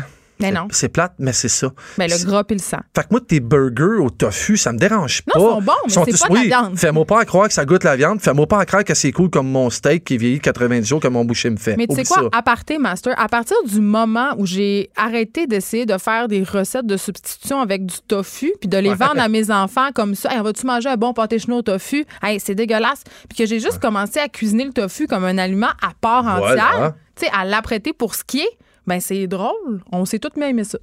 C'est- dans l'approche, puis les enfants là-dessus sont pas, sont pas faciles à déjouer, ils sont extrêmement faciles Non, à déjouer. pas- ouais. Mais il faut juste pas tu y ailles par le négatif, tu y vas par le positif. C'est- manger bien, c'est bon dans la vie, mais porter des trucs éthiques, c'est bon aussi dans la vie. Que, mais là, le cuir, c'est-tu mal? C'est parce que là, ben, tu je sais, veux c'est quand même qu'on Je essaye suis de... pas d'accord. Je suis pas d'accord. Je suis absolument pas Toi, d'accord de cuir? Ben, pratiquement pas. C'est Pratiquement pour pas. des raisons éthiques ou c'est juste parce que Non, j'aime ça pas. pas? J'aime pas. Ça respecte pas. On n'est pas bien. Euh, non, je suis plus, je suis plus de nain, qui est pas tellement ben, ben plus éthique, qui pollue aussi. Mais il y a quand même beaucoup de trucs. Parce que là, en- fait, ce qui se passe en ce moment, c'est que oui, il y a le bon côté du trend, que le vegan est populaire, mais là, on se trouve à avoir plein d'usines. Ils sont en train de Parce ça pousser. pollue autant cuir Ben- vegan ben là, que le cuir Ils sont en normal. train de pousser partout. Il n'y a aucune légifération. Il n'y a aucune réglementation. Fait que là, c'est le bordel. Fait que là, finalement, ben, ils utilisent du chrome pareil. Ils utilisent tous les produits pareils qu'on se servait. C'est comme un peu hypocrite. Puis Moi, le je trouve que. C'est, on s'entend que c'est très, très, très, très polluant. J'insisterai jamais assez pour dire que le cuir vegan, c'est du plastique. Mais pourtant, encore, quand je rentrais à l'épicerie hier, il y avait encore huit palettes dans l'entrée avec des bouteilles à vendre en, en spécial. Fait que souvent, je dis, tu sais, dans, dans tout mon truc de, de Québec, de Québec, puis de s'encourager, c'est souvent notre faute. À 99% du temps, nous, le peuple qui consomme ça comme des idiots, mais en même temps, quand je vais l'épicerie, même temps, tu peux pas minute, vouloir aux gens de vouloir faire un choix éthique en achetant du cuir vegan puis en sachant pas vraiment c'est quoi pour dans la réalité. Vrai, mais en même temps, comment ça se fait que le gouvernement permet encore à toutes ces compagnies-là de me produire ces bouteilles de plastique-là à l'épicerie, quand dans le fond, ce qu'on essaye de faire encore une fois avec le cuir vegan, pour moi, c'est de mettre un plaster sur quelque chose qui a besoin d'une amputation. C'est de perpétuer le cycle de la consommation. ben, on règle juste un une autre façon de, Ouais. de pouvoir s'acheter des sacoches en se sentant bien. Parce que le recyclage, dans tout ça, ça reste très marketing. Puis là, parle-moi de. Parce que là, j'ai entendu, euh, je parlais de ce sujet-là avec les gens de, de l'équipe avant l'émission, on se préparait. Puis je disais, ouais, mais là, euh, paraît qu'il y a des nouvelles technologies pour le cuir vegan, que c'est pas nécessairement du plastique. Puis là, ils font des affaires avec des feuilles d'ananas. Ben là, en, en fait, dans le ta- c'est au niveau du tannage. C'est quand, quand ils tannent les cuirs, il Ouais. faut prendre le chrome, qui est, qui est ultra mauvais. On- ça. mais sauf que là, ce qui arrive, c'est qu'ils ont découvert des trucs avec le plein. Tu as des racines aussi que tu peux le faire. Tu as des sortes d'écorces que tu peux le faire. Fait qu'ils tannent avec ça, mais sont quand même obligés de prendre du chrome un peu. Sont quand même obligés d'utiliser des produits chimiques. Fait que le problème, il faut le prendre en amont pour moi. Puis il faut arrêter de surconsommer ça. Puis dans le recyclage proprement dit, là, c'est-à-dire que le vieux code, le vieux jacket de ta... Là, on fait ça, euh, on, on est dans le micro, dans le macro, là. Mais le vieux manteau de ta grand-mère qui était cool, tu peux peut-être aller voir un super cool designer québécois, Jean, Oh, hein? Jean Bougariti. Ouais, je me plug. Mais non, mais tu sais, il y a ça aussi, il y a ce côté-là de réutiliser des trucs qui restent la base. Et la mode, c'est une roue qui tourne, Dieu Ben sait qu'on sait. Elle tourne, elle tourne tellement vite que moi, je la vois même pas tourner. Moi, j'ai, moi, j'ai le même linge, ça fait 20 ans. Tellement que c'est. Que c'est ça qui arrive aussi dans cette approche-là, c'est qu'on a tout ce qu'on a déjà. C'est la même affaire avec les voitures. On continue d'inventer des voitures. Quand on en a déjà 25% trop sur la terre, tout ce qu'on a à faire, c'est d'utiliser ce qu'on a comme du monde. Mais on n'était pas. On fait la même affaire avec la viande, puis Là, on veut créer un autre problème pour en tasser un. On ne règle pas le problème, il faut régler le problème en amont. Puis si, dans le vegan, on utilise beaucoup de plastique pour pouvoir transformer, le problème il est où, Jen? Il faut arrêter de produire du plastique. Il faut arrêter de produire ces produits synthétiques-là. Puis arrête, là. On n'a plus le choix. Ben, je comprends. Fait que mais moi, je veux tu plus arriver- D'accord, ouais, mais tu seras d'accord avec moi. eh, on est vraiment mal fait, nous les humains. On est, on a, on- personne n'est contre la vertu. On, on veut tous que ça aille mieux, mais personne n'est prêt à faire des sacrifices qui vont impacter réellement sur la qualité de vie. C'est-à-dire que moi, je suis. Ben, puis là, tu sais, pour vrai, là, je, je l'avoue, là, je suis super prête à faire des gestes, puis je le dis souvent, euh, composter, récupérer. Mais demande-moi de ne plus voyager jamais. Demande-moi de plus m'acheter de vêtements parce que j'aime ça. Tu sais, demande-moi de plus me teindre les cheveux, de plus faire des mettre. Là, je, je- je- je- Oui, mais dans tout moins, je suis moins willing. Je suis d'accord. Mais tout le monde est comme ça, On là. n'est pas parfait. On n'est pas parfait. C'est tough, là, revenir très, en arrière. Est-ce qu'on va être capable? Je non. sais pas. Non, non. Puis de toute façon, la courbe va tellement. Là, il faut, faut pas t'écouter Elon Musk qui parle de ça sur Internet, c'est là que tu vas avoir peur. Mais avec la courbe. Ah non, c'est non, on va pas l'écouter parce qu'il est pas, de pathétique, mais il est très drastique. Puis la courbe est tellement grande, puis elle est tellement intense qu'il est déjà trop tard. Ça fait très longtemps. Mais là, je l'ai pas dit. Ça, c'est Elon Musk. C'est pas moi, parce que moi, je suis rempli d'espoir parce que j'ai trois jeunes enfants. Mais je pense que c'est cette génération-là qui sont en train de faire euh, un peu. euh, qui éveille, euh, qui nous botte les fesses. Tu t'en rappelles, nous, dans les années 80, le combat. Mais peut-être toi, c'était avant, t'es un peu plus vieux que moi, mais moi, moi, mon- le combat, c'était la cigarette. On était carrément euh, Ouais. endoctrinés à l'école, puis j'harcelais mes parents avec ça. Là. Vous fumez, ça n'a pas de bon sens. Mais là, le nouveau combat de, de nos enfants, c'est ça. Moi, ma fille, elle me talonne, là. Comprends-tu? Si je mets une petite affaire là, qui se récupère dans la poubelle, là, tu peux-tu être sûr je me le fais dire? C'est une, une très bonne chose. Extraordinaire. Ça veut dire, une que- ça bonne veut dire chose. qu'ils ont de l'éducation. Ça veut dire qu'ils sont capables d'appliquer des trucs qu'on leur a enseignés. C'est la preuve qu'ils apprennent mille fois plus vite que nous. Ils retiennent mille fois plus que nous. Mais je pense qu'ils comprennent l'urgence d'agir surtout là, parce Ouais. qu'ils ont grandi avec ça. Nous, on- moi, j'ai grandi avec, euh, on jetait le, le- tu sais, comme cette scène épique dans Mad Men là, euh, cette série qui se passe dans les années 50 qui raconte l'histoire de Don Draper, un publiciste. Il s'en va euh, pique-niquer avec sa famille euh, dans un parc qu'on soupçonne être un parc de sa ville. Et après le pique-nique, la madame Betty Draper, elle pogne la nappe, elle secoue ça au vent. Toute la vaisselle, sac le camp, les emballages, puis ils s'en vont. Ben, on fait Mais ça, fait pas long. Ben, Ben, on le fait. On le fait encore. C'est on le fait, mais c'est caché. C'est... Ouais, non, c'est encore dans notre face. On Regarde, nos déchets La plus grande chaîne de resto au monde, ça a l'air que les pailles, on peut régler bien de problèmes. Moi, j'achète- ils en ont encore, eux autres. McDonald's, on a encore le maudit de paille. Ouais, ça, si ma fille me gosse avec Mais les oui, pailles, mais c'est, mais paille, c'est incroyable. Ça, Mais- c'est le, c'est le mais en gouvernement temps, qui met ses bobettes. Check comment c'est con. Ma fille me, me talonne avec les pailles et sa solution, c'est achetons-nous une paille réutilisable. Non, non, non, Mais non. Alice, what Non. about? Puis, on n'a pas besoin de ça, une Non, mais, paille. ouais, mais explique à Alice que la paille en stainless steel qu'elle va aller acheter sur Amazon, elle va traverser la planète pour s'en venir. Ah, explique à Alice qu'elle peut boire dans paille un en verre. bois là, de notre Non, compagnie non, Montréal. on n'en a pas besoin de maudite dis, On n'a paille. pas besoin. C'est Puis ça, on n'a pas besoin. Puis là, je reviens, je boucle la boucle avec notre affaire de cuir vegan. Je veux juste dire, parce que je t'avouais que j'avais un portefeuille euh, en cuir vegan. Ouais. Ça t'offre pas, Ron. Mais non, c'est de la scrap. C'est de la scrap. C'est des, brise. c'est des trucs qui ont aucune évolution. C'est-à-dire que c'est des trucs qui n'ont pas été étudiés. C'est garoché, puis on va voir ce que ça va faire. C'est là où j'ai un problème. C'est là où là, toutes les compagnies vont se construire des usines de même. Là, ils vont tous avoir des subventions, tout pour pouvoir exercer leur truc parce que c'est éco. Mais ça ne l'est pas parce qu'on sait pas où on s'en va avec ça. Fait que ta solution, Master, est-ce que c'est de se dire, euh, ben, tournons-nous pas vers le cuir vegan, récupérons plutôt des du cuir qui est, qui est déjà existant pour faire nos objets. Ouais. Mais est-ce que ça se peut acheter une- un sac à main par, euh, en cuir véritable éthique? Maintenant, il y a plein d'applications, il y a plein de trucs que tu peux trouver sur le web. Il y a des, tu peux, C'est euh, souvent laid. Non, mais c'est nouveau. oui, moi, je suis d'accord que c'est absolument laid. Je ne suis pas pour l'abus du cuir, mais un vrai sac en cuir va durer 30, 40, C'est ça. 50, Fait que 60 Au ans. final, tu consommeras moins. Voilà. Mais euh, au niveau de la considération du bien-être animal, ben ça, c'est un autre dossier. J'ai moins, j'ai moins de cœur là-dessus, puis je suis un peu moins sensible quand on pense au local, quand on pense pas à la quantité. Ouais, mais les animaux penses- qui sont utilisés pour leur peau, tu sais, ils sont pas abattus puis sont pas gardés dans des conditions qui sont très optimales. mon boucher berce Oui, ton mon boucher fait pas des sacoches. Non, mais mon boucher fait. Non, mais c'est de la façon que moi je le consomme. Tu comprends ce que je veux dire? C'est que c'est toutes ces étapes-là qu'il faut régler. C'est tout ça qu'il faut arrêter. Le problème, si tu veux le régler, pour moi, c'est les grandes chaînes de resto le problème. C'est eux le problème principal. Où ils n'utilisent pas leur animal au complet, qui scrapent des forêts amazoniennes pour pouvoir étendre le bœuf dans les champs. Le problème commence là. Puis après ça, c'est clair que si tu as besoin de t'acheter 25 sacoches par année, c'est un psy que tu as besoin, Ça, Jen. c'était bien raison. C'est pas mon cas, heureusement. Non, mais tu me psychanalyses assez de même. D'ailleurs, tu vas revenir chaque semaine, hein? Ça va être fun. Chaque jeudi, on va, on va, on va crier ensemble. Non, mais c'est cool. On, on va, on va-tu pas faire au moins une chronique sur de la boisson qu'on peut se prendre un verre en On va faire des chroniques sur tout ce que tu veux, mon cher. Et puis avec Bob le chef qui s'en vient, Ben, s'en boire de la bière on- cheap, je vais y en parler de ça, euh, de véganisme, parce qu'il a essayé ça, être vegan, puis je veux savoir qu'est-ce qu'il en pense. Restez là. Écrivaine, Blogueuse. scénariste et animatrice. Geneviève Peterson. La Wonder Woman de Cube Radio. Chose promise, chose due, on est avec Bob le chef. Salut! Bonjour. Je suis particulièrement, je suis excitée de te recevoir. C'est ma première visite Mais à je Cube sais, Radio. Mais j'espère que ça sera pas ta dernière. On verra. On va- Est-ce que c'est un test? Est-ce que je passe un test en ce moment? J'ai peur.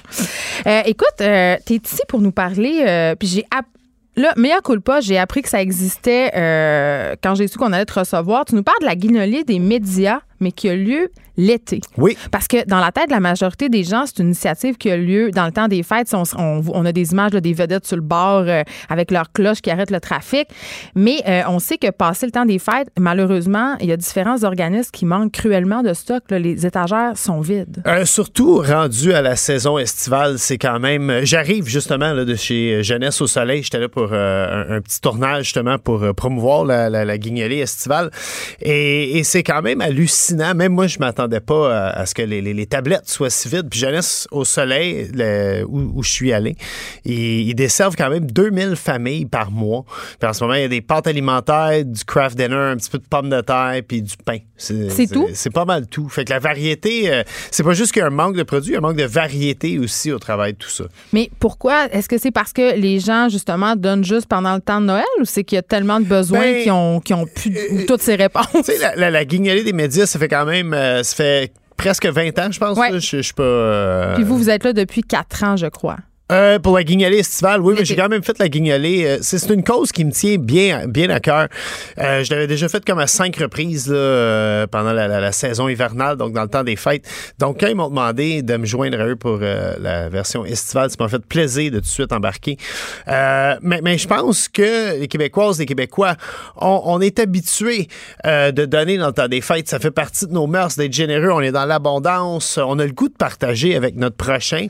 Puis, puis l'été, ben écoute, moi, comme tout le monde, on pense plus à nos vacances. Chacun On- fait sa petite affaire. Exactement. hein, on- Mais les pauvres continuent à être pauvres. Ben, la pauvreté prend pas de vacances. Non, que- puis euh, je lisais euh, dans le dossier de la guignolée des médias un truc qui. J'avais pas pris conscience de ça, mais avec la fin des classes, ça veut dire qu'il y a beaucoup d'enfants qui ont plus d'aide alimentaire parce qu'on sait que dans certaines écoles, il y a des petits déjeuners qui sont offerts, des collations, malgré qu'il y en a pas mal qui vont être coupés. On en a parlé largement à l'émission parce que les indices de défavorisation des quartiers baissent. Donc, évidemment, il y a moins de support. Et ces jeunes-là qui avaient accès à de la bouffe, ben l'été, ils ont, le frigidaire est vide chez eux, puis ils n'en auront pas d'aide. Exactement. Donc, c'est important. Je trouve, euh, je trouve que c'est important. Je, je veux pas faire la morale ou être le, le moralisateur, mais, mais, ben, de serrer les coudes un peu, d'unir en tant que Québécois, là, puis de, de, de- de partager avec notre prochain. Parce qu'avoir faim, euh, moi, je trouve que c'est un fléau de T'as-tu société. déjà eu faim, toi? C'est pour ça que ça te tient à cœur tant que ça? Non, moi, je suis cuisinier depuis toujours. Fait que je suis dans l'abondance culinaire. Culinaire, puis j'ai la chance justement de pouvoir manger. Tu viens d'un milieu euh, privilégié. Euh, non, je viens pas d'un milieu privilégié, mais ma mère nous a appris d'apprécier ce qu'on avait puis d'être généreux avec euh, ceux qui en avaient un peu moins que nous. De ne pas regarder ce que le voisin a, plutôt regarde ce que l'autre voisin a pas, puis essaie, essaie de te rendre compte de la, de la chance que tu as, puis partage un peu au travail tout ça. Puis aussi, je me dis, parce que quand on est appelé à donner, à faire des dons alimentaires, on- bon, l'humain étant l'humain, on a tous un peu tendance à se débarrasser des affaires qu'on veut pas trop dans notre garde-manger. Avoue que c'est vrai. Tu l'as dit tantôt, des pâtes alimentaires, du craft dinner, mais on peut donner autre chose. On peut faire le geste de donner des choses On- qu'on a envie de manger aussi. Absolument. euh, envie de manger. On, on pense aussi à des produits pharmaceutiques qu'on Ah, oublie ouais? souvent. Hein, je veux dire, Genre hygiénique, là, des tampons, euh. des couches pour enfants, du Ah oui, shampoing, du savon, c'est tous des trucs qui sont ultra dispendieux. Fait que c'est pas juste alimentaire. Non. Mais pendant la saison estivale, nous, ce qu'on demande aux gens de faire, euh, si ils n'ont pas le temps justement d'aller porter une boîte de denrées à, à- à leur centre communautaire ou à leur centre de Fait que c'est bienfaisance. des épiceries aussi qui vont participer à ça, qu'on va pouvoir y avoir des grandes boîtes installées, puis on va pouvoir faire des dons. Euh, c'est des dons en argent pendant la saison estivale. Donc, dans tous les Maxi, Provigo, Jean Coutu et même les courtiers euh, via Capital. euh, Les courtiers. qui- oui, absolument. On peut rentrer dans n'importe quel euh, via. Capital puis faire un don en Mais argent. attends, pour les gens occupés que nous sommes, on peut texter. Ça, c'est la meilleure façon. Moi, je trouve que oui. Et non, là, mais c'est vrai. Moi, je texte euh, la, la Croix-Rouge quand c'est le temps. Je veux dire, c'est la meilleure façon, je trouve, de Parce le que tu paf paf puis c'est fait. En même temps, j'ai envie de te challenger puis faire ah, tac tac puis je suis débarrassée. Ben, 20, euh, 20 222, tu textes le mot repas. Au 20 C'est- 222 puis c'est un don de 10 dollars. Ça, Exactement. ça, ça marche avec toutes les compagnies de cellulaires. Oui. Euh, c'est quand même pas pire, honnêtement. C'est facile. J'ai envie qu'on se parle. J'ai vécu une affaire la semaine passée, puis j'étais contente que, que tu viennes parce que j'avais envie d'avoir ton opinion là-dessus. Bob, je suis allée dans un tout inclus. OK? OK? Je suis jamais allé dans un C'était la inclus. première fois. OK. OK? Puis j'avoue que je juge un peu les gens qui vont dans les tout inclus. Parce que je trouve que tu visites pas vraiment le pays. Je trouve que c'est un peu aseptisé. C'est un peu le Walt Disney du voyage, on s'entend. Mais là, j'avais besoin de ça. J'avais une semaine de vacances. Puis je me disais, je vais aller là-bas m'étendre. Puis euh, moi, j'aime la, j'aime la bouffe, puis j'aime goûter la bouffe locale. Fait que c'est important pour moi que la, qualité de la bouffe là-bas soit au rendez-vous, que ça soit bon. J'ai été vraiment ébahie. C'était super. Mais j'ai été vraiment choquée d'apprendre que à la fin de la journée, ce qui restait, ils sacraient tout ça au vidange. Ils, ils jetaient tout l'extra du buffet. Euh, ils ne redistribuaient pas aux employés. Il y avait, c'était jeté, tout simplement. Puis ça m'a jeté à terre, puis je me suis dit, euh, il doit y avoir une raison, ça se peut pas. Ben, ben, ben, ça, c'est des projets. Ça, c'est pas des projets, c'est des problèmes qui dépassent euh, largement comme toi et moi. Tu sais, je veux dire, c'est un, un problème de société, pour vrai. Oui, mettons, a les de- épiceries ici qui mettent des cadenas là, sur, euh, sur, les, sur leur, leur, leur conteneur à la fin de la journée pour pas que les gens puissent venir faire du dumpster diving, puissent venir se servir dans ces conteneurs-là. Je veux dire, c'est quoi la raison? Parce que les, gens qui ont, qui pas d'argent pour manger, en- autrement dit, ils perdent pas de clientèle. Là. Absolument, je, je comprends à 100 ton, ton point de vue. Moi aussi, je trouve ça d'un ridicule total. Par contre, il y a... il y a, euh, et, et je, oh, je cherche vraiment à défendre personne, mais le problème, c'est... euh, La salubrité? Les normes, absolument. On a des normes de salubrité en Amérique qui sont tellement, tellement élevées qu'on voudrait pas que quelqu'un, je crois, mange quelque chose dans un dumpster. Puis, il y a probablement pas de chance que tu tombes malade. Mais si, à mettons, tu tombais malade, peut-être moins ici au Canada, mais aux États-Unis, là, on actionne tout le monde. Oui. Ben, non, mais c'est vrai, imagine. Tu pourrais revenir contre la bannière. Absolument que tu pourrais revenir contre la bannière parce qu'ils ont. et donc, tu sais, mais, mais loin de moi à, à chercher à défendre. Je veux dire, moi-même, je dis, on devrait avoir des. des, des je dis, une, une vision utopique, c'est d'avoir des. des admettons, là, des. de le redistribuer. Oui, ou Il y a- y des épiceries qui redonnent la viande qui va passer date maintenant à des organismes. Il y a, des, y a une association de chasseurs aussi qui donne de la viande de bois à des organismes communautaires, mais c'est excessivement compliqué justement à cause du MAPAC, là, tu l'as dit. Exactement. Mais, mais toi, quand même, tu as une réflexion euh, là-dessus. Tu sais, euh, tu fais l'anarchie culinaire depuis longtemps. Tu sais, euh, sur ton blog, tu as, essayé d'être vegan. Tu sais, je veux dire, quand même, le côté éthique, là, j'aime ça dire tu as essayé Ben non, je, je suis végétarien, un mois Oui. par année. Au- à chaque Oui, mais mois de janvier. non, mais on voit que t'as une réflexion. Je suis vegan, pendant ce mois-là, le week-end. J'étais un Ok. vegan. J'étais comme un végétalien de fin de semaine. J'adore ça, mais c'est ça, on voit qu'il y a une réflexion sur l'alimentation, puis en même temps, euh, tu sais, tu l'avoues, c'était quand même assez compliqué être vegan, là. Tu sais, c'est pas simple. Comment, toi, com- J'ai j'ai hâte au lundi matin, souvent. pourquoi? Mais raconte-nous un peu. C'est le fromage. Moi, le Ah, fromage, le, le- oui, j'ai beaucoup de misère à vivre sans fromage. T'as beaucoup de misère à vivre sans fromage? Ouais, ouais,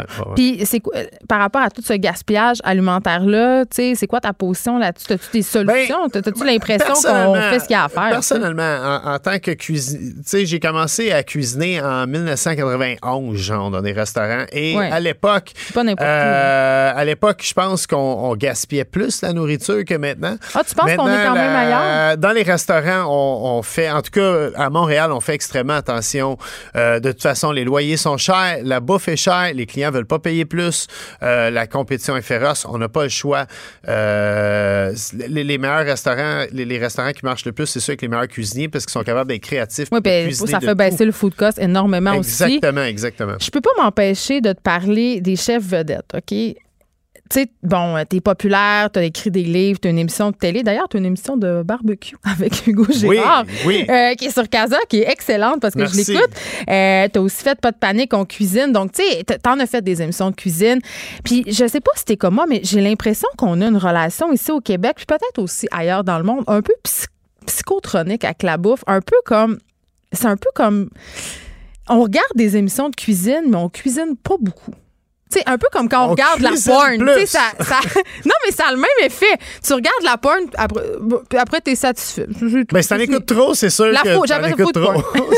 Mais mais je pense, euh, au, au niveau culinaire, euh, moi, moi, je trouve que non. Je trouve que les gens cuisinent beaucoup. Puis même, au- surtout au travail food du barbecue, j'étais étonné du calibre, vraiment. Pour vrai? Même moi Ben oui, parce qu'il y a des affaires incroyables, humblement, que je suis retourné au, au livre après la première émission. Comment ça? Les, les gars étaient tellement forts, je disais, OK, il faut, va faire que je monte ça d'une coche. là, Parce que toi, tu t'en allais là, bonhomme allant, t'étais comme moi, Non, ça va être relax, on va se faire des petits burgers. j'ai- ma banque de recettes que je vais avec habituellement, mais si on veut mettre du, un peu de tape à l'œil, des, des- des fois, il faut monter ça d'une coche. Puis, puis c'est parfait. C'est, écoute, euh, c'est ça la, la beauté d'un métier comme la cuisine, c'est on continue à apprendre de chaque jour, puis on apprend de plein de gens en plus. Donc, euh, il n'y a, pas un cuisinier qui sait, qui sait tout, hein, absolument. Avant qu'on se laisse, as-tu un petit euh, conseil barbecue pour nous? À part, pique pas ton steak. Oui, c'est sûr. Pique pas ton steak puis retourne-le juste une fois. Puis arrête de mettre des épices à steak. Non, des épices à steak, c'est bon. Moi, j'en mets, Après? dans- j'en mets dans ma salade, moi, des épices Ah, mais moi, j'adore ça partout, mais ça fait, c'est pas vrai que ça fait sortir le sang puis qu'il y a moins, euh, il y a Non, moins de ça, bon goût. c'est complètement faux. On assaisonne Tu la viande avant de la mettre sur le grill. Sais-tu qu'est-ce Je qu'on me fait suis plus, tellement par contre? avec des gens. Et euh, ça, c'est nouveau. On met plus le poivre frais moulu sur le steak avant de le mettre sur le grill. On le met après avoir grillé la viande. Comme ça, il garde son côté frais moulu. Je suis heureuse euh, de t'annoncer que je n'avais jamais fait ça. Donc, j'étais j'étais dans le droit chemin. There we go. Euh, fait que si on veut donner, ça commence quand, la guignolée des médias? C'est, euh, là, ça se passe maintenant. Là, Là, je vais faire comme. euh, euh, je- comment ça s'appelait? Louis-José Mondou pour Vision Mondiale.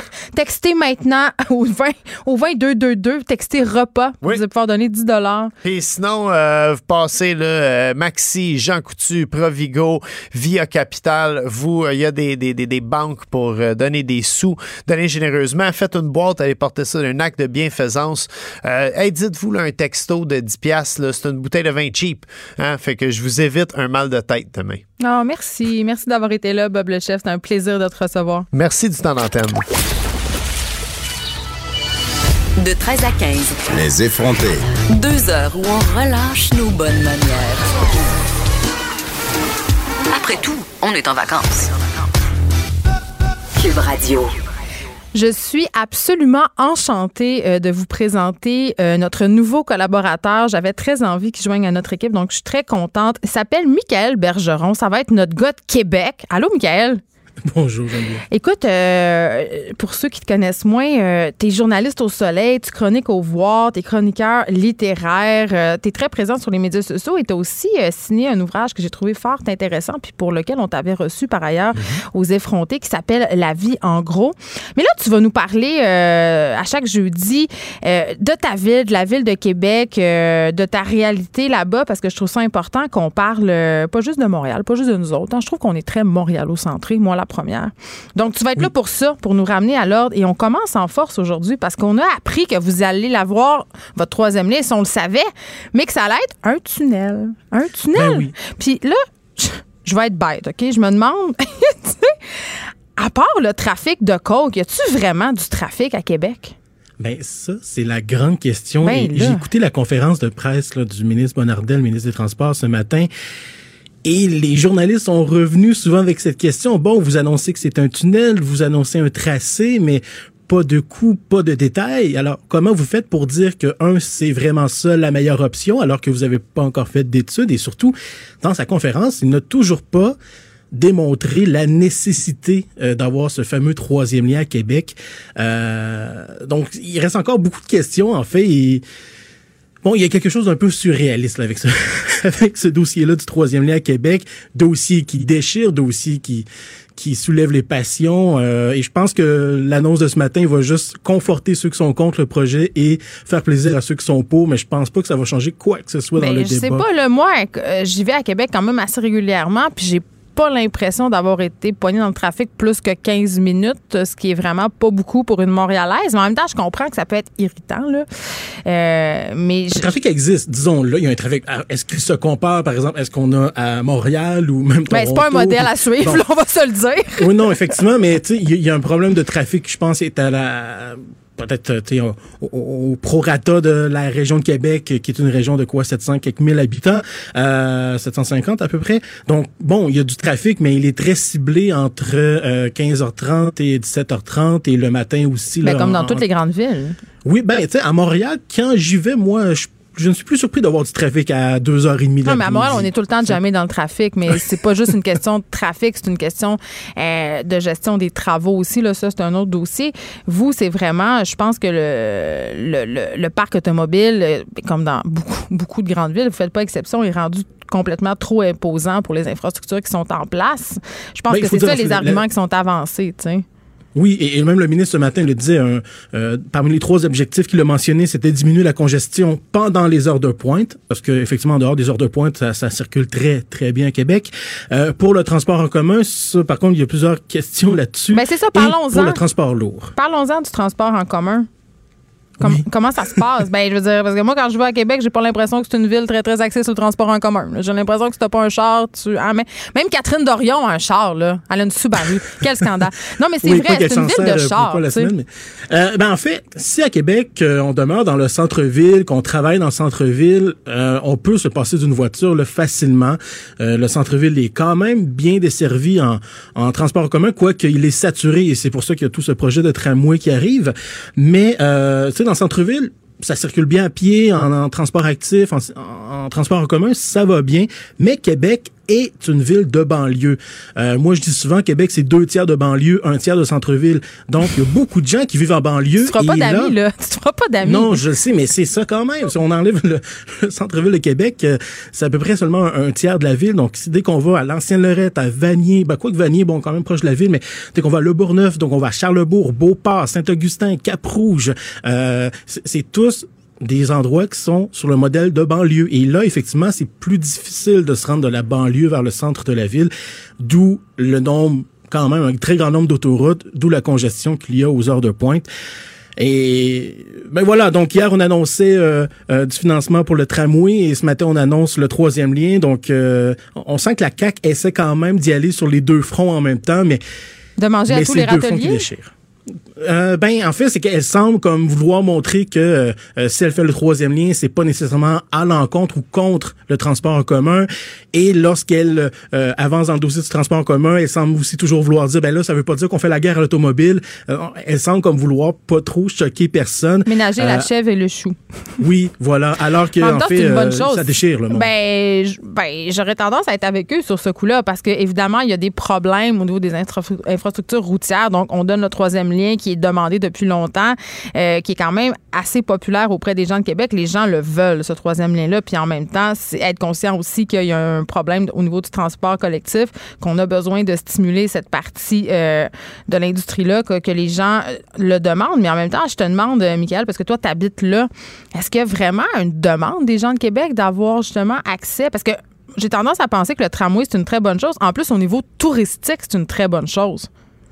Ben oui, il y a une demande, mais effectivement, on revient toujours un peu à ce clivage. Puis je, je n'aime pas le faire parce que euh, je trouve ça plate de devoir comme toujours faire deux camps. Mais dans le centre-ville de Québec, euh, Tout le monde se promène à pied. Ouais. Oui, ben le monde se transporte, se transporte à pied. Là, ils prennent le transport en commun et c'est saturé. Moi, ça, ça m'a fait capoter. Je lisais les commentaires hier lors de lorsqu'on a annoncé qu'on a finalement bouclé le financement du tramway.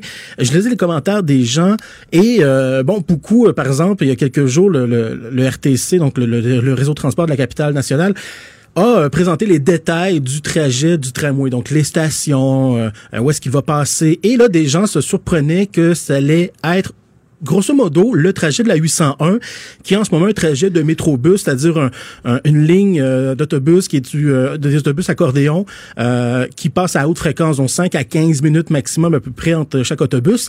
Et là, les gens se surprenaient, ben voyons, on fait juste copier cette ligne-là. Mais ça, donc il n'y aura pas plus de territoire desservi? Est-ce que c'est ben non, pas c'est ça qui est pas vrai. Et, Ah, et c'est ce pas qui est vrai. un peu fou. Non, c'est pas vrai. Et ce qui est un peu fou, c'est que lorsqu'on a mis en place les métrobus, il y a quoi, une vingtaine d'années, c'était dans le but de, en attendant d'avoir un tramway, c'est ça le plan depuis le début, que cette ligne-là devienne un tramway. Et je trouve que ça démontre à quel point les gens n'ont juste pas euh, connaissance des détails des dossiers quand tout d'un coup ils se surprennent que c'est ça le plan. Euh, et surtout quand on développe euh, une ligne comme le tramway ou si on développait du métro à Montréal on le ferait pas à Pointe-aux-Trembles on le fait dans le centre-ville. Ben c'est la même chose à Québec. On met le tramway dans le centre-ville mais ça après ça va permettre de développer plus de services d'autobus dans les banlieues et de connecter ces banlieues-là au centre. Mais faut que le centre puisse circuler aussi. Et en ce moment, ben voilà le problème. Les autobus, il y en a tellement dans le centre-ville qu'elles se bloquent elles-mêmes l'une derrière l'autre. Sur la colline parlementaire et aux heures de pointe, c'est juste fou. La voie réservée aux autobus, elle est saturée. Les autobus suivent à la queue leu-leu parce qu'il y en a tellement ben voilà, on est rendu à passer une autre étape et euh, ben les automobilistes qui ne s'en servent pas des, des, des, des autobus, ben ils comprennent pas. Et voilà cette espèce de chicane qui est à Québec entre le transport en commun et l'automobile et le troisième lien. Mais la CAQ essaie de nous prouver que tout ça peut marcher main dans la main. Oui, mais en même temps, il y a- il y, a quelque chose d'un peu euh, fou dans ce dans tout ce dossier-là parce que bon là, c'est peut-être pas nécessairement la CAQ, mais les opposants au tramway de- demandent toujours de plus en plus d'études pour prouver que c'est le bon choix, la bonne façon, euh, que bref, c'est qu'on on se plante pas avec ce projet-là. C'est surtout le discours qu'on entend euh, au chef de l'opposition de la ville de Québec, Jean-François Gosselin. Mais de l'autre côté, pour le troisième lien, la CAQ saute les étapes, a pas d'études, décide un tracé, va de l'avant. Et là-dessus, ben, ceux qui demandent des études pour le tramway demandent pas d'études pour le troisième lien. Il y a quelque chose d'un peu hallucinant dans, dans l'argumentaire et ça demande à quel point c'est pas rationnel, en J'ai quand même l'impression, Michael euh, Bergeron, que quand il est question de transport, personne peut gagner. Je veux dire, il y a toujours. Non, mais Ben, c'est très émotif, en c'est fait. ça. Les gens, ils sont complètement irrationnels. Il nous reste un peu de temps. J'avais envie qu'on se parle des prochaines élections euh, fédérales, euh, de la question de l'environnement. Est-ce que ça va être la question de l'urne aux prochaines élections? Je ne pense pas. Puis Justin Trudeau a mentionné euh, tu sais, que ça pouvait être la question de l'urne. Et je trouve justement que le, le dossier là, du troisième ligne du transport Québec est très représentatif de ça. C'est-à-dire que oui, on, on, on- on- dans nos discours, on va mentionner que bon, euh, il faut faire des efforts, il faut changer nos façons de faire et tout, mais concrètement, euh, euh, on change pas les façons de faire. Donc, tu sais, on, on implante un transport commun plus fort, mais d'un autre côté, on va ajouter un lien à Québec pour que l'automobile puisse circuler plus facilement. Donc, une espèce de, on, on ajoute les deux fronts en même temps. Donc, on n'est pas prêt à faire de. Et, et Mais en même temps, elle est populaire, cette question-là. C'est c'est très électoraliste. Si on axe là-dessus, c'est clair qu'on va, ram- on va ramener du monde en- dans notre camp. là. On s'entend là-dessus. Là. Oui, mais en même temps, écoute, je, je vais citer une- un sondage qui a été fait il y a pas longtemps. Euh, c'est par Public Square Research. On, on montrait que la préoccupation pour les changements climatiques est marquée chez la majorité des répondants, mais la moitié d'entre eux ne seraient pas prêts à faire des sacrifices personnels ou financiers majeurs. Non, on en parlait tantôt avec Bob, avec euh, Master Bugarici. On est tous prêts à faire du compost un peu, à faire de la, de la récupération. Mais si tu me dis demain, euh, voyage plus, achète plus de linge, euh, c'est plus difficile. Ben voilà, c'est que les gens sont pas prêts à faire un sacrifice encore, sacrifier leur confort, euh, sacrifier bon leur façon de vivre, leur mode de vie. Donc non, ça peut pas être une question de l'urne à ce moment-là si les gens ne sont Parce pas que prêts ça à serait pas une vraie chose. question. C'est ça. Ben non. Je pense que le discours va revenir souvent, mais moi, ça me fait un peu penser, tu sais, j'ai longtemps été journaliste sur la Côte-Nord et je me souviens, à chaque fois que j'interviewais la luminerie Alouette, euh, elle, elle se vantait toujours d'être la luminerie la moins polluante en Amérique. c'est mais, un peu. C'est un. Ouais. Mais Oui, ça mais reste quand même une aluminerie, tu sais. Ben voilà, et euh, je me souviens dans bon, le journal Le Québec a sorti là, les top 10 entreprises les plus polluantes. C'est la cinquième plus polluante au Ben, Québec. je sais, écoute, je viens de Saguenay, euh, berceau de l'Alcan, le Rio Tinto, Ben voilà. qui est un fabricant d'aluminium. Puis en voyage la semaine passée, il y avait des bateaux euh, amarrés dans la baie de Montego Bay en Jamaïque, des bateaux de bauxite, qui est en fait le, le minerai à partir duquel on fait l'aluminium. Et c'est ça coule partout, c'est orange. Et moi, quand j'étais petite, il neigeait de la bauxite au Saguenay-Lac-Saint-Jean. Il y avait des, de la neige orange qui tombait sur nous. euh, pas régulièrement, mais c'est arrivé une couple de fois. Donc, Et euh, j'imagine qu'on disait que c'était tout à fait normal parce que c'est toujours mais en fait, c'est quoi? Mon, mon père est expert en sinistre, puis il avait fait un recours collectif contre l'Alcan euh, pour qu'il dédommage les gens qui vivaient autour de l'usine parce qu'il fallait qu'ils changent leur cadre de fenêtre et qu'ils fassent repeinturer leur auto plus ré- régulièrement parce que à cause des pluies acides occasionnées par l'usine. Donc, euh, mais quand c'est toute une région qui vit quand euh, au crochet, si on veut, d'une usine, quand l'usine est le poumon, ça devient compliqué en même temps de mordre la main qui te nourrit. On s'entend là. Ben, le Québec, c'est un peu construit là-dessus, là, les- ces régions-là, et qui vivent à cause des industries quand ils s'en- vont, ces industries-là, parce qu'on chiale trop, parce que ça coûte moins cher d'aller s'installer au Mexique, ben c'est toutes des régions, c'est des régions qui meurent, tu sais, carrément. Donc, c'est c'est un problème qui est quand même assez épineux, là. Oui, et très important, et c'est beaucoup là-dessus aussi que, que mise entre autres euh, François Legault en, en disant que bon, euh, nous on, produit d'une manière plus propre de l'énergie, donc si c'est ici qu'on produit certains euh, produits par exemple, ben c'est plus vert que si on le faisait ailleurs en Amérique, ce qui est un discours qui peut se tenir, mais euh, néanmoins il faut faut, faut pas non plus euh, saboter nos propres bilans non Exactement. plus là-dessus parce que nos voisins ne font pas les efforts nécessaires. Et, et- mais c'est pour ça que je parlais de la luminerie alouette, c'est que j'ai l'impression que les discours politiques ressemblent un peu à ça. Ils disent, ben, tu sais, notre, notre bilan est quand même bien si on se compare aux voisins, mais mais euh, notre bilan n'est pas beau pour autant. Donc, Mais non, euh, c'est ça. Fait que y a une espèce de greenwashing qui, qui, qui, qui est son dis- discours euh, politique-là. Donc, euh, je pense que l'environnement va quand même permettre de faire des gains. Par exemple, le Parti vert, je suis sûr qu'il va augmenter au moins, du moins, son, son, taux, de, son taux de vote. Je ne sais pas s'il va faire des gains en tant que député, mais je pense qu'ils vont monter euh, leur taux de vote. Mais est-ce que c'est ça qui va faire élire le gouvernement? Bon, je ne pense pas. Merci, Michael Bergeron. On va se reparler chaque jeudi. Tu vas nous entretenir euh, sur différents sujets, notamment politiques. C'est un plaisir de te parler. Ben, c'est un plaisir aussi. Merci, Geneviève. Geneviève Peterson, la seule effrontée qui sait se faire aimer. Jusqu'à 15, vous écoutez Les effrontés. C'est le moment de l'émission où je vous présente du Nouveau Monde, fait que je suis bien excitée. Mais vous la connaissez un peu quand même, Pamela Dumont. Allô? euh, que vous avez déjà entendu à ce micro et que vous avez entendu aussi beaucoup pendant la polémique du poil de tour de bras de Catherine Dorion. Eh bon Dieu, hein? parce qu'elle est, parce qu'elle est à l'origine euh, du, on peut-tu dire mouvement? Ben oui, c'est un mouvement, De surtout cette année. l'initiative. Mes poils, dont on a abondamment parlé à l'émission, qui consiste à, au mois de mai à se faire pousser le poil d'un peu partout si ça nous tente. Mais c'est pas. Là, t'es- euh, on va pas parler de poils. Non. Moi, moi, je voulais t'avoir avec moi cet été. On va parler de mots en isme. ben oui. Les gros mots qui font peur, toi, Ben féminisme, tous ces- les mots en isme, Ouais. spécisme, classisme. Ouais. Mais là, ayez pas peur parce que euh, on va un peu euh, déboursailler tout ça, puis ça va rester drôle. Ça va rester. On, on va On adresser nos paradoxes. Oui, c'est ça. Puis surtout aujourd'hui, en plus, parce que là, j'aborde, j'aborde un sujet que ça fait longtemps que j'aurais aimé aborder en ondes. J'ai comme une crotte sur le cœur. Ah, mais j'aime ça. Sais-tu comment je l'ai appelé, ma chronique? Non. Ségrégationnisme urbain. Ah, j'aime ça. Et puis, ça parle finalement d'un concept qu'on connaît plus, le nom de gentrification. Bon, tu vas nous tirer une roche dans le Eh, boy, boy, boy. Non, je, je, parlerai, pas- je parlerai pas de vandalisme. On pourrait parler, par exemple, des motifs, euh, peu importe s'ils sont discutables. Là. Oui, là, je fais Mais- allusion au commerce de Schlager Maisonneuve, Ben oui. un quartier défavorisé de Montréal, dont les commerces sont aux prises avec une vague de vandalisme des gens Ouais. contre la gentrification qui gorochent des roches. Ouais, qui s'étiquette plus sous l'anarchisme, disons. Oui, c'est pour ça qu'ils attaquent différents euh, Des représentants commerces. du capitalisme. Ouais, ouais, C'est ça. Mais toi, ça, on n'est pas là, là. Ben, pas vraiment. En fait, moi, je, je comprenais pas vraiment ce que c'était la gentrification jusqu'à cette année parce je pense que je je le vis dans pas. ma vie. Moi, je pense, je- moi, je pense que je suis la gentrification. À cause de moi, Ben- l'indice de défavorisation de mon école a, gr- a grimpé. OK, puis ça, est-ce que tu sais que ça, si ça a enlevé des subventions ou pas? Ben oui, j'en ai parlé. Oui, ça a enlevé 30 000 de subventions. J'imagine que c'est pas hein? juste à cause de moi, là, mais on est une coupe à, à contribuer à la gentrification. C'est ça, certainement pas juste à cause de toi, mais ce qui est fou, c'est que ça touche directement les enfants sans qu'on s'en rende compte. C'est après ça qu'on parle euh, de manière manichéenne. Est-ce que moi, je suis pas correcte parce que j'ai rénové mon condo? Peu importe, pas tant ça le point. Euh, oui, je pense que moi, il y a des, euh, des euh, propriétaires qui sont très peu scrupuleux. Ça a été le cas du mien, je dirais, je crois.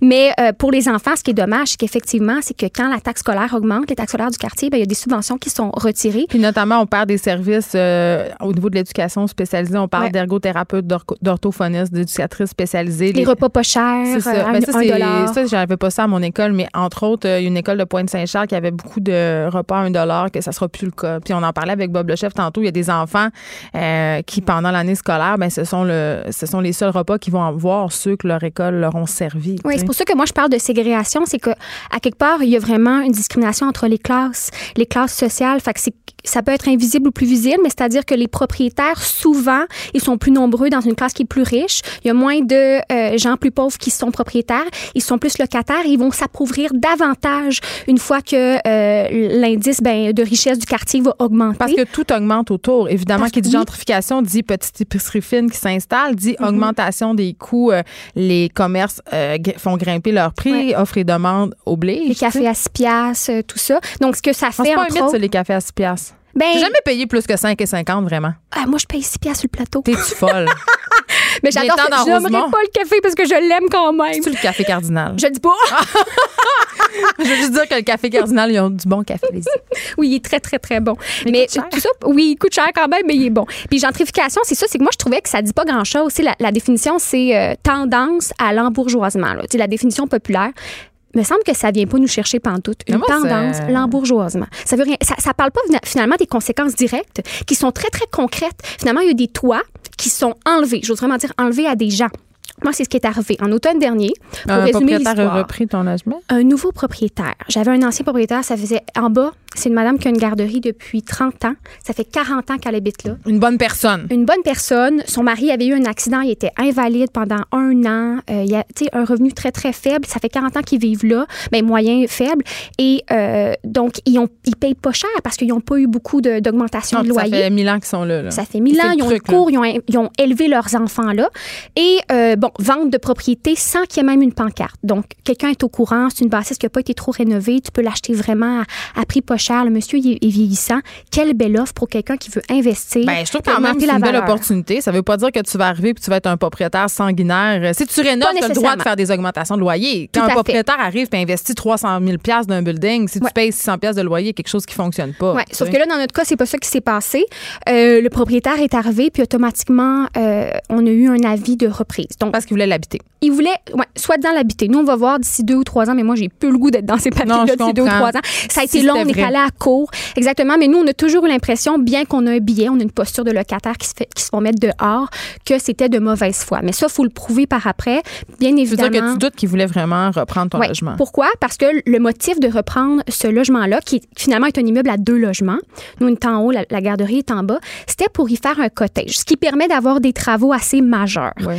pour C'est très sa populaire, famille. la transformation de duplex en cottage à Montréal en ce moment. Ça permet à beaucoup de gens d'accéder à la propriété unifamiliale sans trop débourser parce que le prix médian d'une maison à Montréal est de 550 000 Ben, lui, c'est environ à ce qu'il a acheté. là. Ben, c'est ça. Sauf que son, le prétexte de dire. Ta maison je de veux faire 500 un- 000, il faut la rénover. Là. Tu sais, probablement qu'une maison de cette qualité-là, si l'achetait au prix du marché, ça serait plus 950, tout dépendamment et où. Ben peut-être, sauf que le petit, par exemple, dans notre cas, c'est que, et c'est ce qu'on a montré en cherchant dans les registres fonciers, c'est qu'il y avait déjà son cottage sur la rue, Oh, rénové. Il venait à peine, il venait de le vendre, il n'avait jamais vécu dedans. C'était un spéculateur qui flippait des maisons. Mais on n'a pas gagné quand même à la régie. Ben, je te crois pas. On n'a pas gagné. Parce que, ben, de Il y a des un, nouvelles lois là, pour prémunir euh, les il y a très, très peu de lois. Françoise David, euh, a fait, ce- Québec solidaire a fait voter une loi, je pense, en 2016. Pour qu'il y ait moins de pour les personnes, euh, pour les personnes âgées, mais c'est la seule qui protège vraiment, qui dit, ben, on peut pas déloger de quelqu'un de 70 ans et plus. Ça fait 10 ans et plus qui vit là. Ah, c'est est dans tout la installé, là. Tu fais pas ça. Non, mais tu sais, c'est- rare aussi les gens qui correspondent à ces critères-là. Là. En bas, ils gagnent un peu plus, ils n'ont pas encore 70 ans, sont près de la retraite. Euh, après ça, il y a la loi pour le, le- ben, en fait, le droit de maintien dans les lieux, qui devrait comme préconiser, mais c'est que le système de, de location, comment ça marche, propriétaire-locataire, c'est que le, le droit à la, de propriété est toujours en contradiction avec le droit de maintien dans les lieux. Mais oui. Puis finalement, le pro- les propriétaires, ben, il y en a beaucoup. Euh, on s'entend, s'il veut vraiment y vivre, OK, c'est sûr que ça crée un, un, content- un- un- un conflit, mais après ça, au moins, euh, c'est réel, puis euh, il y a une bonne utilisation. Mais là, quand on a l'impression que c'est vraiment pour y faire un profit, puis là, le- tu le savais, là. Tu l'avais trouvé qu'il y avait un cottage sur la rue puis qu'il l'avait flippé. oui, oui, oui. Puis il a fait ça, il a fait ça quatre- avec quatre propriétés. Là. Puis il est très jeune, là, il a à c'est un peine mode de euh, vie. 30 ans. Ben, Et quand tu vois aussi que tu suivi une formation là-dedans, tu sais, comment devenir euh, investi- comment devenir millionnaire en investissement immobilier? T'apportes ça, puis Oh c'est pas Dieu, une preuve recevable. Ben quand même. Oui. J'appellerais ça des circonstances atténuantes. Mm. je, je dirais ça, tu sais.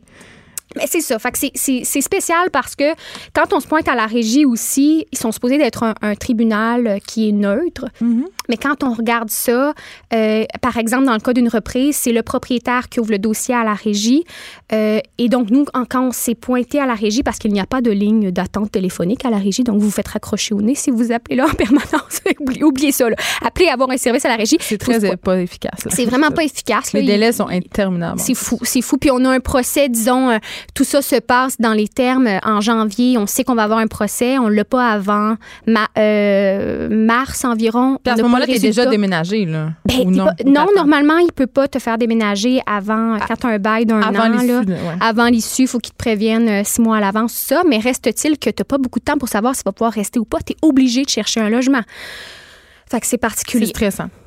Ouais, c'est bien, c'est bien, bien, bien stressant. Fait que la gentrification a, des effets, a eu des effets directs sur ta vie. Ah, direct, ma vie. Moi, je me disais, coudon, c'est des gens qui veulent pas, ils veulent pas cohabiter, ils veulent pas voir leur, leur, euh, leur quartier changer, euh, ils veulent pas. euh, Mais il y a un euh, peu de ça a aussi, des fois, ben, parfois. il peut y avoir de ça, mais eux, c'est qu'ils le vivent très, très concrètement. C'est qu'il y a une ségrégation, c'est-à-dire qu'en ce moment, la crise du logement, là, il y a eu des articles qui sont sortis. Il y a eu un. un- On a jamais, un ça fait longtemps que le taux d'inoccupation a été aussi bas. On- Aussi bas, oui, parce qu'il y a une crise en dernière fois, 2000. c'était en- ouais, qui vers était- mais pas 2000. autant. Ouais. Puis après ça, ça a augmenté euh, jusqu'à tout récemment. Donc, on pensait que tout allait bien. Mais là, écoute, juste moi, moi, je suis sur le plateau, OK, j'ose le dire. De toute façon, je le quitte. Je peux même plus habiter sur le plateau parce qu'il y a 0,2. Salle privilégiée. Ben, je, je venais de centre-sud, puis tout ce que j'ai trouvé après quatre mois de recherche l'année passée, parce que moi, ça fait à peine un an que j'habite là, c'était un, un- un logement pas très cher, très grand, parce que j'ai besoin d'espace. Si moi, je fais du théâtre, des affaires, je répète, dans mon logement pour pas avoir nécessairement louer des studios, tout ça. Puis euh, c'était sur le plateau. Fait qu'il était pas très cher, justement. Fait qu'on a- on était plus à risque. Mais en ce moment, si je voulais retrouver un La appartement comme ça, il y a 0,2% d'inoccupation. Ça, Inoccupation, ça veut dire de libre, de logement de libre. Et Mais une là, crise, c'est en bas de 3 Mais là, tu cherches-tu? Je veux dire que, j'ai trouvé plus petit, quasiment Comment? même prix.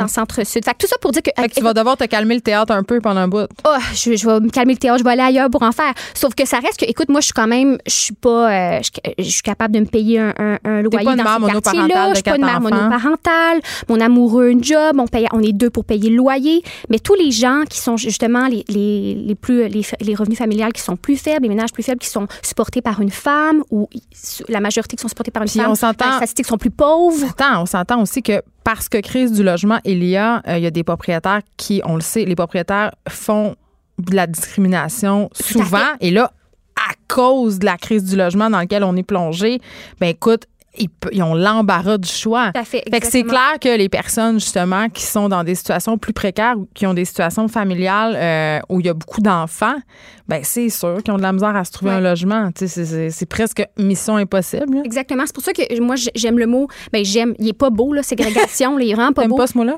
Ben, Ségré- Ségrégationniste, c'est on est en isme, là. ouais. Si on est en isme, c'est le mouvement de dire il y a une action qui discrimine les gens, mais c'est parce que ça se Mais passe qui au sein sépare même, les gens, qui en fait. sépare les gens, puis qui en exclut certains ne peuvent plus vi- vivre là alors qu'ils y vivaient dans ce quartier-là. Après ça, dans la discrimination d'entrevue, c'est-à-dire ah ben là j'ai le choix, fait que je choisirai pas des gens que j'ai pas envie de voir. Hmm. Si c'est une femme voilée, si c'est quelqu'un qui a un accent portugais, si c'est quelqu'un d'une autre, ça arrive là. Ariane Labrèche qui est ma bonne amie qui fait aussi des chroniques, je pense. Oui. Elle avait fait un, un article au mois Elle d'avril. cherchait un logement, puis elle avait pris des noms à consonance euh, racisée, puis ça avait pas très bien marché. Puis quand elle C'est- s'appelait Tremblay, ça, c'est drôle, là, ça allait bien. Ça allait bien. Moi, mais tu sais, on ouais. parle de ségrégationnisme euh, au niveau euh, de louer un logement, mais j'ai envie de te dire, euh, tu sais, il y, a, y a de la ségrégation aussi pour les gens qui veulent acheter.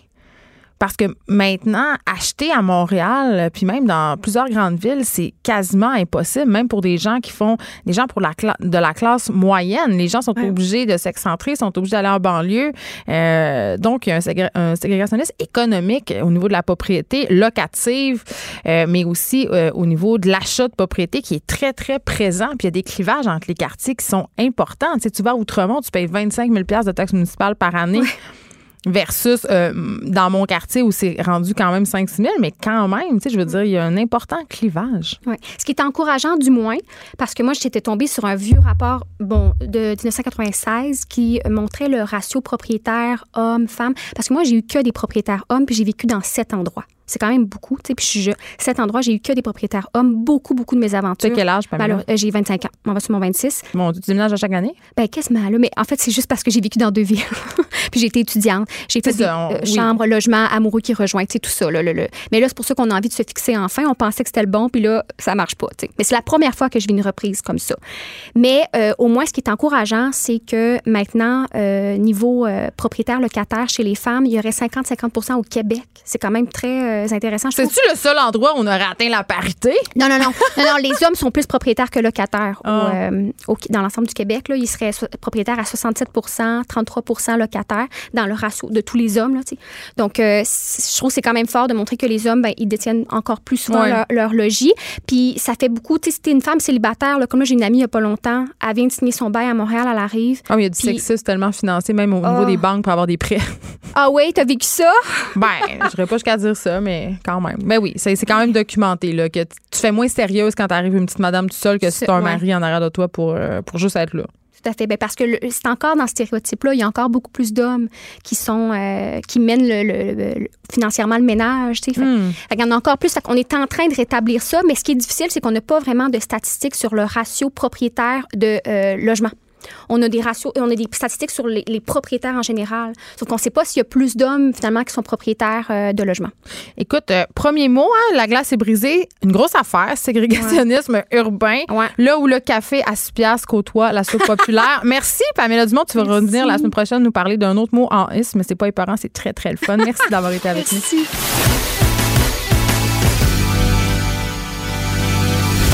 Elle a du mordant. Et aucun règlement municipal ne l'interdit. Geneviève anime Les effrontés. Cube Radio. Je l'aime tellement que je la garde avec moi toute l'année, la papesse du potin en personne, Caroline J. Murphy, qui Yes. est là pour nous instruire sur euh, les réalités euh, hollywoodiennes et québécoises euh, de notre royauté des vedettes. Hey! C'est beau, ça! Je suis assez contente de, de commencer l'été. On commence en force, là. Ben, je pense que oui. Ah, Il y a du bon potin insolite. Il s'en est passé des affaires dans le grand monde euh, international Des et gens. national des gens. c'est ça. Ah Des- oui, parce que Des gens connus. World Wild. Commençons par Pamela Anderson. Yes! Ah, c'est-tu fait dessouffler Toto encore? Non, mais ça va Ah. pas bien, là. C'est comme, euh, c'est, écoute, elle se cache dans un hôtel en ce moment. Ben là, ça, c'est ce Ils ont que- pris son passeport canadien ou quoi? Ben, c'est ce que moi, j'ai. Elle a-tu un passeport canadien? Mais c'est une Canadienne. Ouais. Bon, là, elle vit en France depuis quelques années. Moi, je, je suis aux dernières nouvelles, là. Mais non, mais pour vrai, alors, elle quitte son conjoint. C'est c'est ça? Oui, on fait une chronique en 96. non, c'est Adil Rami et c'est un joueur de soccer de l'équipe de France, ce qu'on appelle le Team France normalement.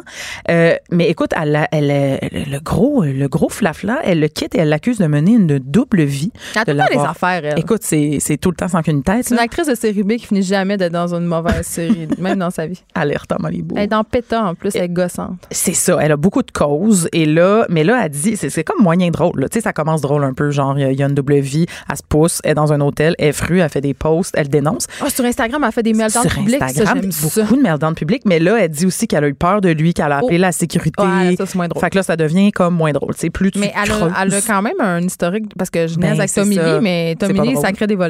Exactement, c'est Ouais. ça. Il y a eu plusieurs accusations. Et là, mais ce qui est, ce qui est euh, comment dire, euh, inquiétant ou bizarre, c'est que son mari, là, Adil Rami, est très impliqué euh, contre la violence conjugale en France. Il Ben en- là, il écoute, est-ce qu'on se parle des sénateurs américains qui parlent Ben- contre, hein, qui sont genre des super euh, daddy qui militent pour la famille puis qui dans le Ben, fond couchent avec des escortes asiatiques de 12 ans la fin de semaine? Je veux dire, il me semble plus t'en parles, moins c'est vrai. Ouais, c'est Euh. C'est comme les vedettes qui remercient beaucoup trop leurs femmes au gala. En tout cas, Ah oui, hein. Ah, là, il y a toujours un moment Ouais. euh, étrange là-dedans. c'est comme t'as quelque chose à te faire pardonner, man, peut-être. peut-être, peut-être. Mais ça de même. non, fait que c'est ça là. Fait que Pamela, on sait pas trop là. On va, on va suivre ça pour vous euh, au sac de chips. Mais On lui souhaite euh, le meilleur. mais elle a annoncé qu'elle quittait la France. J'espère qu'elle est dans un 5 étoiles. J'espère. Mais écoute, elle quitte, elle quitte la nation, elle quitte la nation. peut-être au Canada. je sais pas. J'imagine que les Français sont pas nécessairement là, perturbés. si elle a appris à parler français en France, peut-être je pourrais l'approcher pour une chronique à Cube. Ben écoute, essaye-toi. Ça serait Peut-être te parler de PETA puis de, de sa vie de en France. vegan. voilà. Alors, c'était pour Pamela. Ensuite, euh, ben là, tu as sûrement suivi la controverse euh, impliquant Mariana Mazza et Éric Lapointe Oh, leur suite au show de la Saint-Jean. Oh mon Dieu. Ben là, écoute, Ben, j'ai suivi ça. Là, premièrement, euh, moi, au début, j'étais comme, mon Dieu, qui a envie de Frencher Eric Lapointe? Ah, Ça, c'était ma, première interrogation. Mais en même temps, j'ai un amour absolument infini pour n'importe quoi. Et je veux juste te dire, anecdote, que j'ai, il y avait une soirée hommage euh, québécois l'autre fois où j'étais et j'ai rencontré Eric Lapointe dans le corridor. J'étais un peu seule et j'ai chanté contre son gré Marie Stone. Ça, Ah, ça- s'arrête C'était non sollicité, ça, ta performance? Ben, tout comme celle de Mariana Mazza, à premier lieu, mais il savait. Mais voilà. ça. Puis là, tout le monde était comme, mais c'est pas, il y a une blonde, puis là, ça se fait pas, puis là. Bon, tu l'as, tu l'as, tu l'as liré, hein? mais c'est exactement ça qui s'est passé. Ah. Elle s'est tournée vers Twitter parce que là, elle, ben, elle se dit elle-même assaillie de, de commentaires. Je Elle sais a fait pas. un super beau discours avant. là. On peut-tu focuser là-dessus pour arrêter de parler de son C'était son point, elle a fait. Puis c'était, Bon. c'était très court, c'était très efficace, un beau petit discours patriotique qui parlait d'inclusion tout ça. Puis là, elle a chanté n'importe quoi avec sa voix super. qui était comme pareil comme celle d'Éric. Là. C'était vraiment. Ben, c'était elle a une voix de fumeuse de fond de bar. Mais la je veux juste, bon, on va conclure là-dessus. Là. Je vais faire un petit peu de cap shaming. Cap shaming. Ouais, sa petite T'aimais pas sa bleue. cape? Ben, là, son petit costume de super-héros, euh, je sais pas ça. Mais ça, c'est moi. j'ai- Moi, j'ai pas haï ça, tu vois. Mais, mais en même temps, j'ai tout aimé dans cette affaire-là. J'ai aimé ce qui s'est passé. J'ai aimé le Exactement. scandale. J'ai- On Puis- avait besoin de notre petite hystérie. Ben, c'est euh, qu'on va se le collective. dire, des shows, euh, des, les, les gros shows sont assez aseptisés, là, les nouveaux shows de la Saint-Jean ces dernières C'était comme années. le, le- le Justin Timberlake puis Janet Jackson Gate au Super Bowl. là. Exactement. Ça m'a fait penser à ça. il était extraordinaire. comme, il était temps que vous arriviez parce que là, moi, je m'ennuie. Le baiser de Madonna ou Brit, puis Britney. Puis. Brit, ah, OK. Bon, bref, elle fait dire que c'était consentant, puis sa blonde était au courant. Bon, calmez-vous tout le monde. C'était sollicité, un bec sollicité. Mariana, c'est réglé. Annie Dufresne, ça s'est mal passé cette semaine. Annie Dufresne, c'est une comédienne, euh, comment c'est-tu dire? la belle-fille? un peu- C'est une, L'ex-belle-fille. c'est une belle fille, la belle fille, comédienne et chanteuse aussi, Ben là, qui aujourd'hui fait, tu sais l'affaire de baseball, comment ça s'appelle, les chevaliers, euh, la Princes? Non, non, non, non, non. C'est c'est euh, une tournée de baseball là, à travers le Québec, puis les gens On se dit, a déplacent vraiment besoin d'argent. Ça, c'est bon. Annie Dufresne, je vous invite à, à- à googler ça, mais Attends, je vais la googler. Google, Google-la maintenant. Pendant ce temps-là, je, je t'explique ce qui s'est passé cette semaine. Encore une fois, c'est pas si drôle que ça. Elle a reçu une dick pic, mais c'était la première Et fois là. qu'elle recevait ça. C'était sa première fois elle. Fait qu'on la comprend de réagir. C'était sa première fois. Ça m'étonne qu'elle ait été épargnée parce que, évidemment, c'est ça, elle a un casting de belle fille, elle a posé pour ce moment. Fait que les gens doivent penser que c'est correct d'y envoyer des photos de leur pénis, là, quelque part. Hashtag les gens. Ouais. Fait que, fait que, mais elle a exposé un peu à la Mariana Mazza il y a quelques, Elle- elle a il y a quelques mois. Mm. Elle l'a outé. Elle a fait une capture d'écran, ben, du gars, là, pas de son dick pic, là. Tu sais, pas. Je suis tout le temps un peu mitigée par rapport à ce genre d'initiative. Ben, c'est intimider l'intimidateur. Ouais, qu'est-ce qu'on fait, tu sais, mais mais elle savait, elle l'assumait en le faisant, elle était comme c'est pas la meilleure idée, mais je genre j'ai des enfants, j'aurais pu être en train d'ouvrir ça devant mes enfants. Ouais. Je suis traumatisée, puis peut-être que si on en, on en out deux ou trois, ben les gens vont se calmer. Fait qu'écoute, elle a fait ça. Ça a été comme assez viral, puis là je pense que le gars a peut-être reçu quelques petits messages Je pense qu'on n'a haine. plus le droit de dire le mot viral, mais ça, c'est juste moi. moi, je, moi, je dis ça comme une fois par jour dans mes articles. Mais, euh, mais cela dit, petit update pour vous, là, en direct, euh, cette, cette, cette, cette- ce matin. Ça se passe maintenant, là. Cette, cette dernière heure. En elle a fait- développement. elle a fait une mise à jour et elle a choisi de retirer quand même la capture d'écran en disant OK, correct, tout le monde a le droit à une deuxième chance, mais que ça serve de leçon et le texte incendiaire, ça le laisser. Donc euh, voilà, vous, euh, vous savez tout. Un coup, non. Une vraie justicière sociale. Oui. Alors retournons à l'international, ça va, hein? On a fini, on a fait notre tour euh. Québec. C'était la fête nationale, après tout. Voilà. Ta pref? Non. Kim! Kim K. euh, sous les feux de la rampe. euh, Avec sa lingerie kimono? avec sa lingerie kimono. Qu'est-ce qui a passé par la tête? Alors, elle a parti. Là, on appelle ça de la lingerie, mais c'est des gaines. là. Ouais! C'est des vraiment grosses des gaines gaines. pour avoir euh, Une silhouette de sablier. Exactement. Et sont comme beige puis brune. Par contre, soulignons que ça va de genre XX small à 4X, euh, 4XL. Donc, Ouais. c'est un petit peu inclusif. C'est bien. Gros, pas gros, t'as le droit à la gaine. C'est mais, ça qu'il faut mais comprendre. gros, pas gros, t'as pas le droit de faire de l'appropriation culturelle. Voilà. Donc là, au Japon, il y a un grand mouvement parce que non seulement elle a appelé sa, ligne de gaine kimono, mais attention, elle s'est brevetée commercialement Oui, elle a breveté le, le le mot. kimono. Le mot kimono, la marque, donc elle s'en est fait une marque déposée. Fait Mais que là, au je Japon, les comprends gens pas sont comment elle a insultés. pas pensé à ça. Ben, c'est clair. Elle C'est impossible. excellent jeu de mots avec Kim, Kim, mon kimono. prénom. C'est ce que là, il y a un hashtag, je pense, qui circule. C'est Alors, très, très drôle. Au Japon, il y a tout, on est, les, les Japonais sont invités à répondre et à partager le truc en disant non, on n'est pas d'accord. Et le hashtag, c'est Kim, oh no. Non, puis tu sais, euh, je rappelle aux gens quand même que le kimono, c'est un vêtement euh, pas sacré, mais qui fait partie de la culture japonaise, qui est au centre euh, Tout à fait. euh, de leur histoire et qu'on peut pas s'approprier ce vêtement-là à la légère en le.